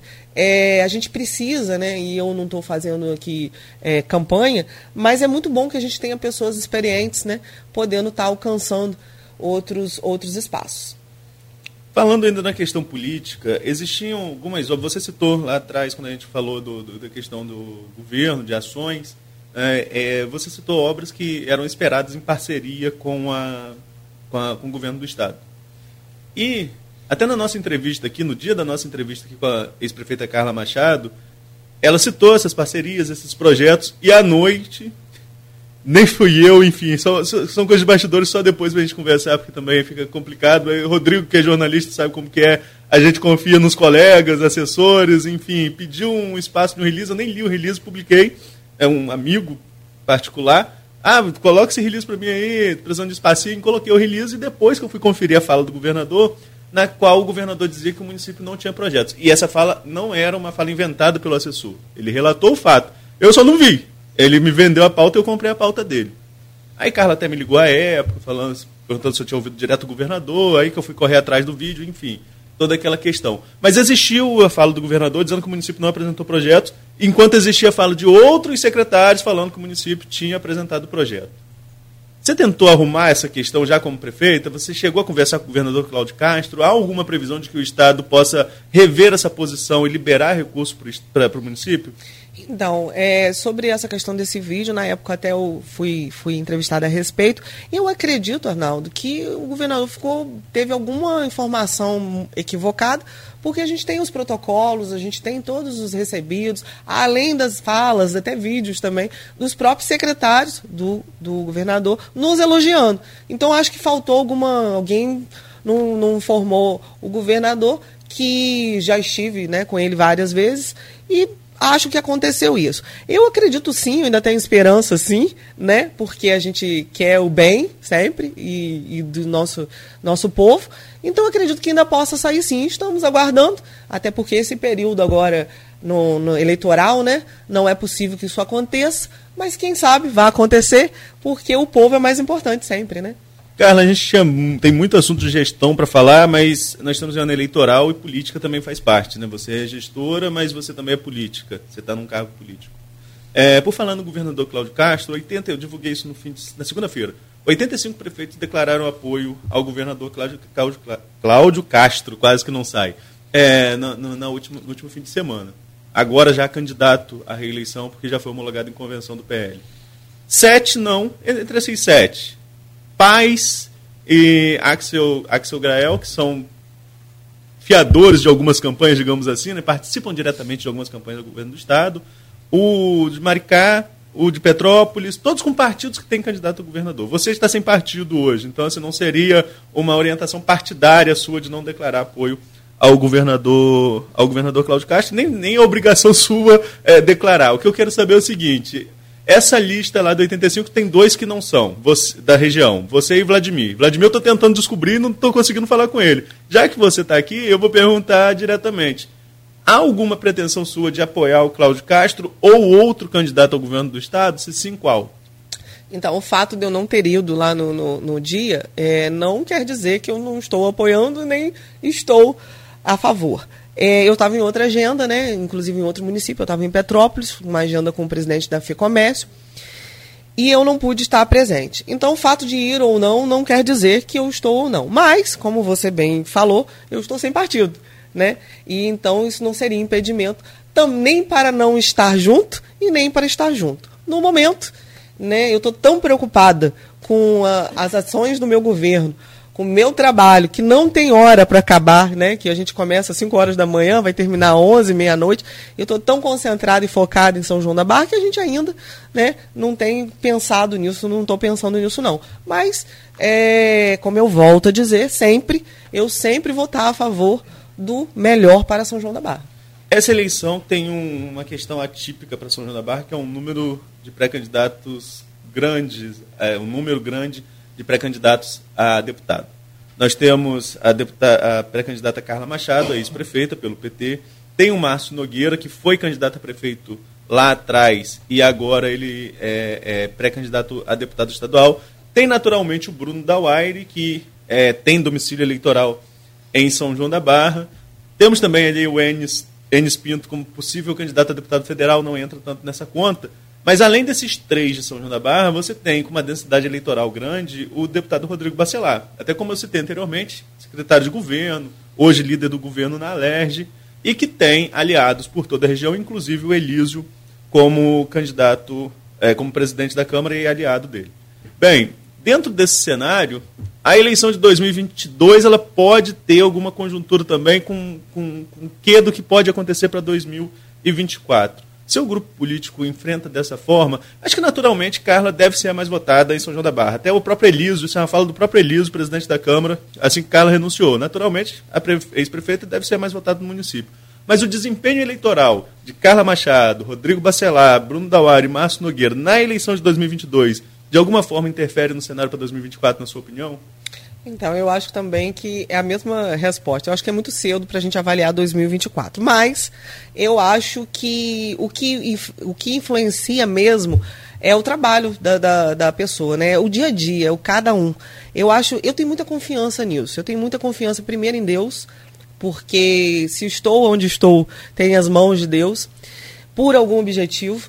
Segundo, na população. A população são joanense não é boba, a população são joanense não é, é diz, diz, não, não, não entende de política, como você bem falou, a política está na nossa nosso sangue, então a população não é boba. Acho que falar de um cenário em 2024 é muito cedo, porque ainda tem muito tempo pela frente para a gente poder de mostrar e ver aquilo que vai acontecer em 2024. Por enquanto, a gente se atenta a, no período correto, ao cenário de 2022, as eleições, para poder a gente ver o que for melhor, né?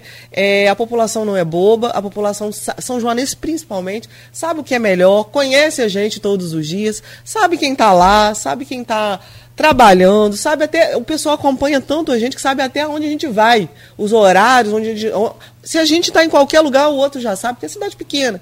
Então o pessoal conhece a gente, conhece o nosso trabalho. Acho que é muito complicado e muito cedo falar que o, resultado de agora vai influenciar do 2024. Tem tanta água para rolar debaixo dessa ponte, né? Tanta coisa para acontecer. E vamos viver para ver o que, que vai acontecer. E está aí na luta e disponível para a gente enfrentar aquilo que tiver que enfrentar. É, eu não sei se está vazando aí um, um cliquezinho aqui, é, é só o. Belo serviço da Enel. É o belo serviço. Obrigado, Arnaldo. Eu, eu, ia falar outra coisa, mas que bom que você colocou em, em, palavras audíveis. É, aliás, teve reunião lá da, da, da, com essa audiência pública sobre a Enel, com a Enel lá também. Sim. É um problema sério. O Arnaldo já virou a chave para as eleições 2022, com vista em 2024. É, mas assim, eu, eu, eu, queria pedir desculpas. O programa é ao vivo e a gente vai, como você anotou mesmo aí, Carla, é, é, falou várias vezes, até anotado aqui a gente esquece também. E não falando sobre a ponte da integração, queria só um, um, um, um pelo menos uma, uma, filigrana sua sobre essa ponte, não que seja menos importante, pelo contrário. Não, não é questão de, de, de ficar politizando tudo, mas essa indefinição sua, talvez, da, da, da Carla com relação ao governo, porque Carla está afiliada ao PT, né? Então tem também essa coisa do, do freixo. Então, enfim.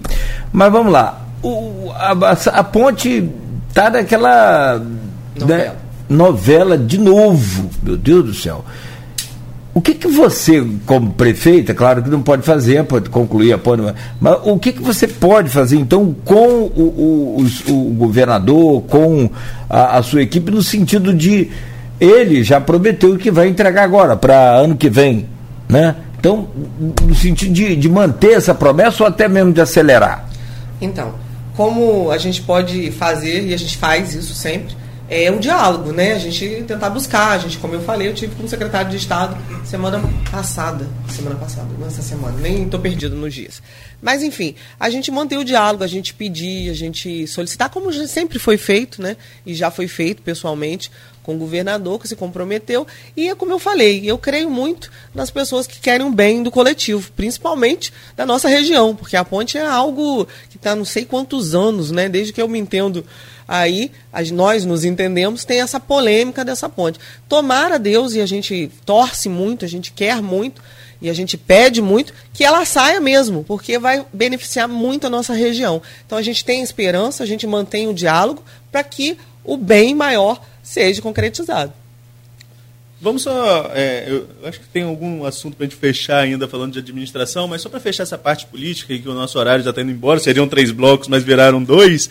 É, nessa questão política, como que você tem acompanhado o cenário a governador? É, você mesmo falou, não tem ainda, não defini ainda apoio. Mas você acredita que dá para romper essa polarização que se desenha nas pesquisas Freixo e Castro? Ou a definição vai ser realmente entre esses nomes? Olha, como eu disse, né, tem muita água para rolar embaixo da ponte. Cada dia a gente observa uma novidade e uma notícia diferente de fechamento. O Cláudio agora há pouco falou sobre o Freixo, que fechou com César o César Maia. Maia. E né, são cenários que são muito mutáveis, vão mudando bastante. Então, assim, eu acredito que possa sim acontecer alguma novidade e aí e possa estar tá mudando o cenário ou não. Como eu disse, ainda é muito cedo para poder a gente estar tá tomando né, as nossas, nossas decisões. Até porque estou sem partido, como eu disse. Então ainda é muito cedo. Mas eu acredito que possa ter sim algumas mudanças ainda. Tem muita água para rolar ainda, né? É, é, como o pessoal costuma dizer, na, na, na política até boi voa, né? Não, não é feijó? Frase de feijozinho também. Pois é, até boi voa. Então tem muita coisa para acontecer. E no cenário presidencial, tá mais fácil de decidir ou tá mais difícil também nessa polarização que se desenha Lula-Bolsonaro? Pois é, uma polarização danada, né? Então, eu. A gente. Cenário presidencial, eu posso falar que, pessoalmente falando, a gente já teria, né? Eu já teria o meu voto já pessoal, que é meu mas é uma coisa muito particular, né, minha, de quem eu estaria apoiando ou não. O que eu vejo é que a gente tem que estar, tá, na minha opinião, e eu sou dessa forma, já falei várias vezes aqui durante a entrevista, junto de pessoas que possam estar tá entendendo a realidade do povo. Né? Essa é a minha opinião. Por quê? Porque a gente observa aí a necessidade da, do mundo, né? não do país, da população, de muita fome, muita violência, muita coisa acontecendo. E nesse cenário eu me simpatizo mais por aqueles que possam estar contribuindo com a população de uma forma mais, é, é, vamos dizer, mais próxima, mais humana, mais incentivadora e acho que nesse cenário aí a gente tem uns candidatos que tem um perfil mais para esse lado e outro não. Então, da minha forma, eu, da minha posição, eu me simpatizo mais com quem está ali ajudando o povo, com quem está ali vendo a dia a dia do pessoal. A gente está observando muita coisa difícil, né? É, os, os preços absurdos, e você vai no supermercado, é uma coisa absurda. A questão da gasolina, né? Do combustível, não só da gasolina, mas do combustível. Então eu acho que esse cenário mudou muito. Não era assim. Eu me lembro que tempos atrás a gente tinha a possibilidade de ter tantas coisas que hoje está uma dificuldade enorme. Uma pessoa não consegue mais ter aquele poder de compra que tinha. Então eu prefiro caminhar nessa linha. Nessa linha? O Lula. É, Carla, só voltando um pouquinho na, na questão de, de, gestão, subiram muitos comentários aqui, não dá para a gente acompanhar, né? Porque a gente vai anotando entrevista e conversa com o Nogueira e, enfim, é a luz se atrapalhando aqui o tempo todo, que a Enel não faz questão de deixar a gente na mão, enfim. É, não dá para acompanhar, mas subiu um do Sérgio Sena que eu acho interessante a gente falar. Ele fez vários comentários, mas acho que foi um do, do, dos últimos que ele é, fez em relação ao auxiliar de creche. Falo isso porque sou funcionário da área da educação né, e a gente conhece essa realidade, tem colegas, é, embora eu esteja afastado do, do, do, da minha função, mas a gente tem colegas e que a gente ouve isso deles. É, tivemos agora há pouco tempo a adequação do piso dos agentes comunitários, importante, de endemias e de saúde. Tivemos a adequação do piso do professor e há uma cobrança muito forte do auxiliar de creche que tem o salário base abaixo do mínimo. É, meu cargo na prefeitura era de, é de inspetor e o nosso também era, era abaixo do mínimo, com reajuste que teve, é, passou um pouquinho do mínimo e equiparou. De, desses auxiliares, não. Há alguma projeção, algum estudo de impacto financeiro para resolver essa questão dos auxiliares de creche? Sim, com certeza. É como você falou, né, e todos sabem, a gente está indo por categoria, né? A gente não conseguiu, não consegue fazer tudo junto de vez, porque tudo demanda estudo de impacto. A gente não pode criar despesas, né, sem esse estudo de impacto. E já fizemos das outras categorias. Agora, os próximos são os auxiliares de creche com certeza. Eu costumo dizer, Arnaldo, que quando a gente tem a legalidade, em primeiro lugar, o, o recurso financeiro. Não, e a possibilidade real de fazer com recurso e legalidade, não tem gestor que não queira dar sim. Né? Como que eu, hoje, chefe do executivo, se eu posso fazer, se eu tenho recurso e tenho a legalidade, eu não vou dizer não. Só se eu tiver um motivo muito justo um motivo né, que me impeça. Porque a nossa vontade é sempre dizer sim.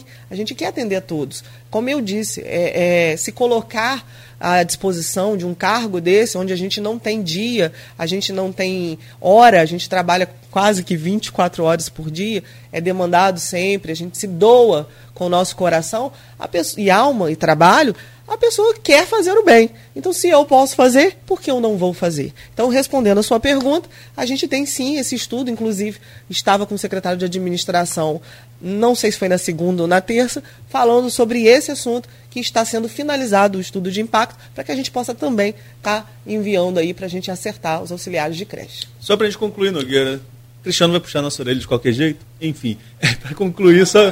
Com a prefeita aqui a gente tem um respaldo, entendeu? Qualquer coisa, segura a barra da gente aí, Bruno. Tá, Vamos lá, só para a gente concluir. Você assumiu um mandato, como a gente é, citou várias vezes aqui o nome da ex-prefeita Carla Machado. Você foi vice de Carla Machado, então não há por que desvincular é, a sua imagem da dela, porque vocês foram eleitas juntos. Quem votou é, é, na Carla Machado votou na Carla Capucci, e isso é, é claro para todo mundo. Mas muito se fala, até eu falei nessa participação minha na rádio, que o governo precisa ter cara, o governo precisa ter marca. Uh, quais são as marcas do governo Carla Capucci nesses 100 dias e quais são as marcas que você quer deixar da sua administração, não vinculado somente ao nome da ex-prefeita Carla Machado? Boa pergunta também. A gente sempre ouve isso. E aí a gente, quando a gente observa os interesses pessoais em outros cantos, a gente ouve que a pessoa quer misturar coisa, né? Ah, é marionete, eu não sei o quê, não, não, não. E aí é engraçado, porque se a gente briga com a pessoa, a gente é, é ruim. Se a gente é amigo da pessoa, a gente é ruim também. É uma loucura isso. Né? A gente é uma complicação danada. Mas é muito interessante isso dizer. Vale lembrar, a gente foi eleita assim no mesmo palanque. A Carla Machado é, era prefeita e eu era vice, então votou em uma, votou na outra. Mas, né, existe a Carla Machado e existe a Carla Capucci.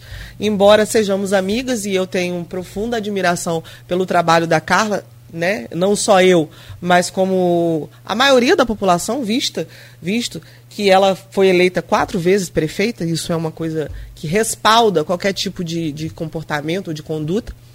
É, embora essa admiração toda, essa amizade que a gente sempre teve, eu sou uma pessoa diferente da Carla, né? E é lógico que eu, eu tenho a minha personalidade, vou, vou contar um segredo para vocês, não é tão simples assim também, né? Eu também tenho a personalidade bem, bem, vamos dizer, ousada também.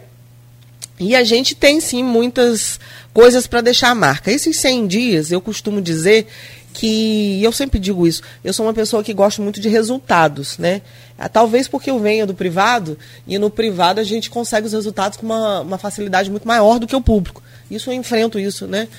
Todos os dias estando à frente do poder público. Então eu quero e essa é minha determinação para mim mesma e para o meu grupo que a gente tenha resultados. Eu quero entregar à população cada vez mais resultados. E quais seriam os resultados? Todos eles que a gente se propõe a fazer para a qualidade e transformação de vida.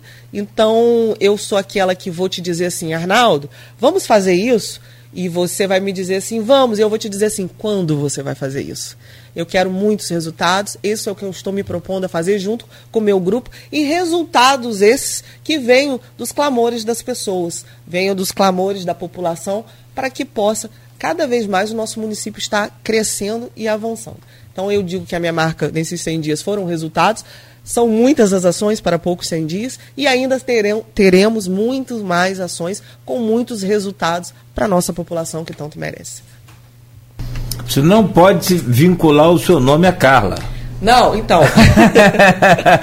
é, tô, tudo calo. Né? É tudo calo. Mas eu não tenho problema nenhum é. com isso. Eu sou, eu tô muito tranquila, muito tranquila. Eu acho que, que cada um tem é. o seu espaço, cada um tem a sua estrela. A Carla Machado tem a dela, eu tenho a minha, outros terão as deles e assim vai. O que e, e eu acho que assim, é muito claro isso. Eu não sou uma pessoa vaidosa. Ah, não pode, não pode. Sinceramente, sabe o que, que eu tô preocupada? É com trabalho. Eu estou preocupado em trabalhar, em estar tá trabalhando pelo meu povo. E essas coisas de que, para mim, não tem problema nenhum. O que me importa é o trabalho. Bom, Carla, é, eu acho que, como a gente falava aqui no começo do programa to, é, é, sobre a, a, entrevista, e que se né, rolasse tudo bem, seria produtiva, acredito que foi produtiva fica sempre aquela sensação de que a gente não falou tudo, que a gente quer falar mais, e aí fica também, já de antemão, o convite é, para que você retorne, né, para que você esteja aqui conosco de outras vezes, não só né, é, nos 100 dias, nos tantos mais dias que você estiver à frente daquela prefeitura. Foi produtiva, sim, muito boa a entrevista agradecemos, agradeço ao, ao, Rodrigo Florencio, que fica falando que eu sou velho de rádio, mas ele é ele é da, da época da. Ó, deixa quieto. Esse aqui é da época que a Rádio Continental era difusora do Lavrador. Nossa. Então, para você ter ideia. Bom, muito obrigado. Né? Bom dia para você, sucesso. O que a gente faz muito aqui, e é de coração, é desejar boa sorte para todos os prefeitos, políticos, porque se você tiver muito boa sorte, São João da Barra vai ter boa sorte, vai desenvolver, independente do político, do prefeito, do presidente, né, Arnaldo? Pensei que você ia pedir nota, que você gosta de pedir nota para um, pro, pro dela e para Carla Machado. Sim, sim, mas você também não espera nem o dom. é. E, e, o professor, na verdade, aqui, a área de educação aqui é com o Arnaldo. Mas... Eu não sou professor, não, sou inspetor de Não, sim, eu falei, a área de educação, isso aí, inspetor, faz parte, porque para o professor dar uma boa aula precisa de um bom inspetor. É, também. Notas para a é, ex-prefeita Carla Machado e a sua nota com o, o sim, o, com, com o porquê da sua nota no final. A nota para ela ou é para mim? Para as duas. Para as duas? Nossa, falar da gente é mais difícil, falar para os outros é mais fácil. Né? Então dá nota para a Câmara também. Opa, aí é mais complicado ainda. Vamos lá. Não, dá para os três então. É, né? Então vamos lá. Então, é, nota. Eu acho que um governo que foi campeão, né? Por quatro vezes, e isso é mais do que provado, entre erros e acertos, porque a gente não vive só de acerto, a gente vive de erro. Mas um governo que foi campeão por tantas vezes tem um motivo, né? Não é à toa. Então eu dou, daria e dou a nota. A gente dá a nota máxima é dizer que está tudo certo, né? É dizer que a gente não precisa avançar. E aí eu não dou nota máxima nem para mim. Mas acho que a Carla merece sim um 9,9 por toda a sua trajetória. Por que não 10? Porque eu acho que 10 a gente dá é, para o que é perfeito, que é Deus. E todo governo ele tem erros e acertos. Mas a Carla, mais do que provado, ela tem muitos acertos. Erros, Sim, como eu tenho, como você, Cláudio, tem, como o Arnaldo, como todas as pessoas humanas, elas têm erros. E à frente de qualquer coisa, antes do cargo, a gente é ser humano. Então a gente pode errar e pode acertar. Mas eu avalio com muitos acertos, senão não estaria tanto tempo né, no, no sendo vitoriosa com seu grupo político nesse período todo. E em relação a mim, é mais difícil a gente falar da gente mesmo, porque se a gente dá uma nota boa, vai dizer que a gente é pretensiosa, né? Se a gente dá uma nota ruim, a gente não está sendo justo com a gente mesmo. Mas eu acho que ainda tem muito para ser avaliado. Esses 100 dias já falam alguma coisa, mas ainda falta muito para ser avaliado. Mas eu estou beirando aí uma nota boa aí para passar de ano. e é, depende da média, né? Depende da média. A minha média é alta. Tem que passar de ano aí com pelo menos uns nove. Vamos lá. Para a Câmara Municipal. A gente agradece aí o apoio do, da, dos vereadores, né? Enquanto poder que é constituído pelo povo e respeita, mas eu não posso avaliar também ainda, porque eu ainda acredito sempre né, no bem maior do coletivo. Então não gostaria de dar nota para a Câmara para não ficar desconfortável porque a gente tem que respeitar e eu sou esse tipo de pessoa que respeita todos. Vamos avaliar os trabalhos também da Câmara, né? Que ainda, né? É, eu posso, eu falo, né, gente? Eu estou há três meses como prefeita, né?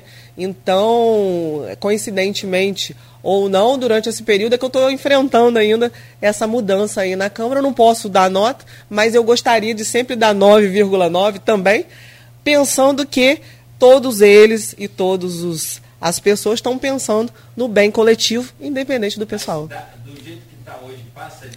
Do jeito que está hoje, passa de ano a Câmara? Se passa de ano, não sei. Eu ainda, tô, ainda vou fazer essa, essa prova ainda para avaliar. Carla, obrigado, bom dia mais uma vez, sucesso, boa sorte lá. Muito obrigada, eu que agradeço aí o convite de vocês, agradeço a você, Cláudio, Arnaldo, Alberto aí, por esse momento. Agradeço a todo o grupo Folha da Manhã, todos que nos ouviram, que participaram. É muito importante essa participação. Fico muito feliz de poder estar aqui nesses momentos falando um pouco, né, sendo é, é, voz daquilo que a gente está fazendo, daquilo que a gente é, para que as pessoas possam nos conhecer. É de extrema importância esse programa, sucesso para vocês. Eu, com muito é, responsabilidade, muito respeito que vocês têm, e a gente admira muito isso pelo trabalho que é desenvolvido. E agradeço de coração a todo o Grupo Folha da Manhã. Estou disponível sempre para que a gente possa estar tá falando em nome do nosso povo e falando bem, que é o mais importante, que é o que eu gosto. Primeiro agradecer a Carla, lembrar que a gente tem que marcar outro, porque eu, como atafonense, morador do Pontal, nem citamos a questão de Atafona, então temos que deixar já marcado para é. falar sobre isso. Marcela Toledo comentou aqui agora e a gente fez um programa quase que um bloco inteiro falando só sobre Atafona, eu lembrei disso. Mas é porque é, demanda, é, é a demanda reprimida. É, Tanto demanda tempo que a gente, que a gente não, não conseguia marcar não conseguia marcar essa entrevista, mas vamos em breve marcar outra para a gente esclarecer outros pontos. Vamos deixar passar período eleitoral, que é um período complicado, e depois a gente voltar a conversar sobre outros pontos de outra forma. Agradecer demais pela presença e desejar a todos, Nogueira, um bom fim de semana. Fazer aqui a, a, a, um anúnciozinho lá para quem tiver em São João da Barra pode comparecer lá ao polo gastronômico, né, prefeito? Tem aí o arraial gastronômico nesse fim de semana. Outro assunto que a gente nem citou, que era importante, você como morador de Gruçaí, a retomada do Sesc no fim de semana que Sim. vem importantíssimo. Tá vendo que tem, tem assunto aberto para a gente abordar depois, Nogueira. Mas no mais, um Sim. bom fim de semana a todos e até a próxima, se Deus quiser. Vamos lá. E sem contar que já marca logo, que depois o Rodrigo desmarca. Não, não é Rodrigo, não. É a agenda da prefeita, coitado. Não, estou brincando com ele. Quem conhece Rodrigo Florencio é Cláudio César Soares. é irmão, né? Um beijão pro Cláudio César. Tá bom, prefeita. Sucesso lá mais uma vez. Boa sorte sempre. E quando puder, passe por aqui. Claro que nos veremos antes da, da eleição ainda, né? Antes do, de, da volta aqui, que é na feijoada da, da, da Sim, verdade. Da Importante lembrar, estaremos lá na feijoada, lá, um evento muito bacana, do qual a gente tem uma alegria muito grande de poder estar participando e estaremos lá. Agradecendo também aqui o convite, né, desse evento tão bacana, tão importante aqui para nossa região, que é a Feijoada da Folha. Estarei lá, né, com muita alegria com a minha família lá e com os nossos amigos aí. Obrigada Vai não pra você ver que, Nada, é, que, já, que, que, já estou, já estou é, como, como o pessoal sempre Aham. faz, já estou é, arrumando o meu Modela- abadá. O mo- bom São Joanense é assim, né? Isso. Já veio até do traje preto e branco. É, né? eu tô até de preto e branco. É, justo, justo. Mas não vai não pra você ver o que que Laura faz. Nada, tudo. já estou lá, estou confeccionando o abadá lá pra mim. Tá bom, agradecemos Obrigado, o nome da obrigado. dona Diva Abreu Barbosa, que é a... Obrigada, Arnaldo, também. É Como ele disse, visitem São João da Barra. Tá certo então. Bom, são 9 horas e 17 minutos. Começamos ao vivo aqui com a prefeita de São João da Barra, Carla Capucci.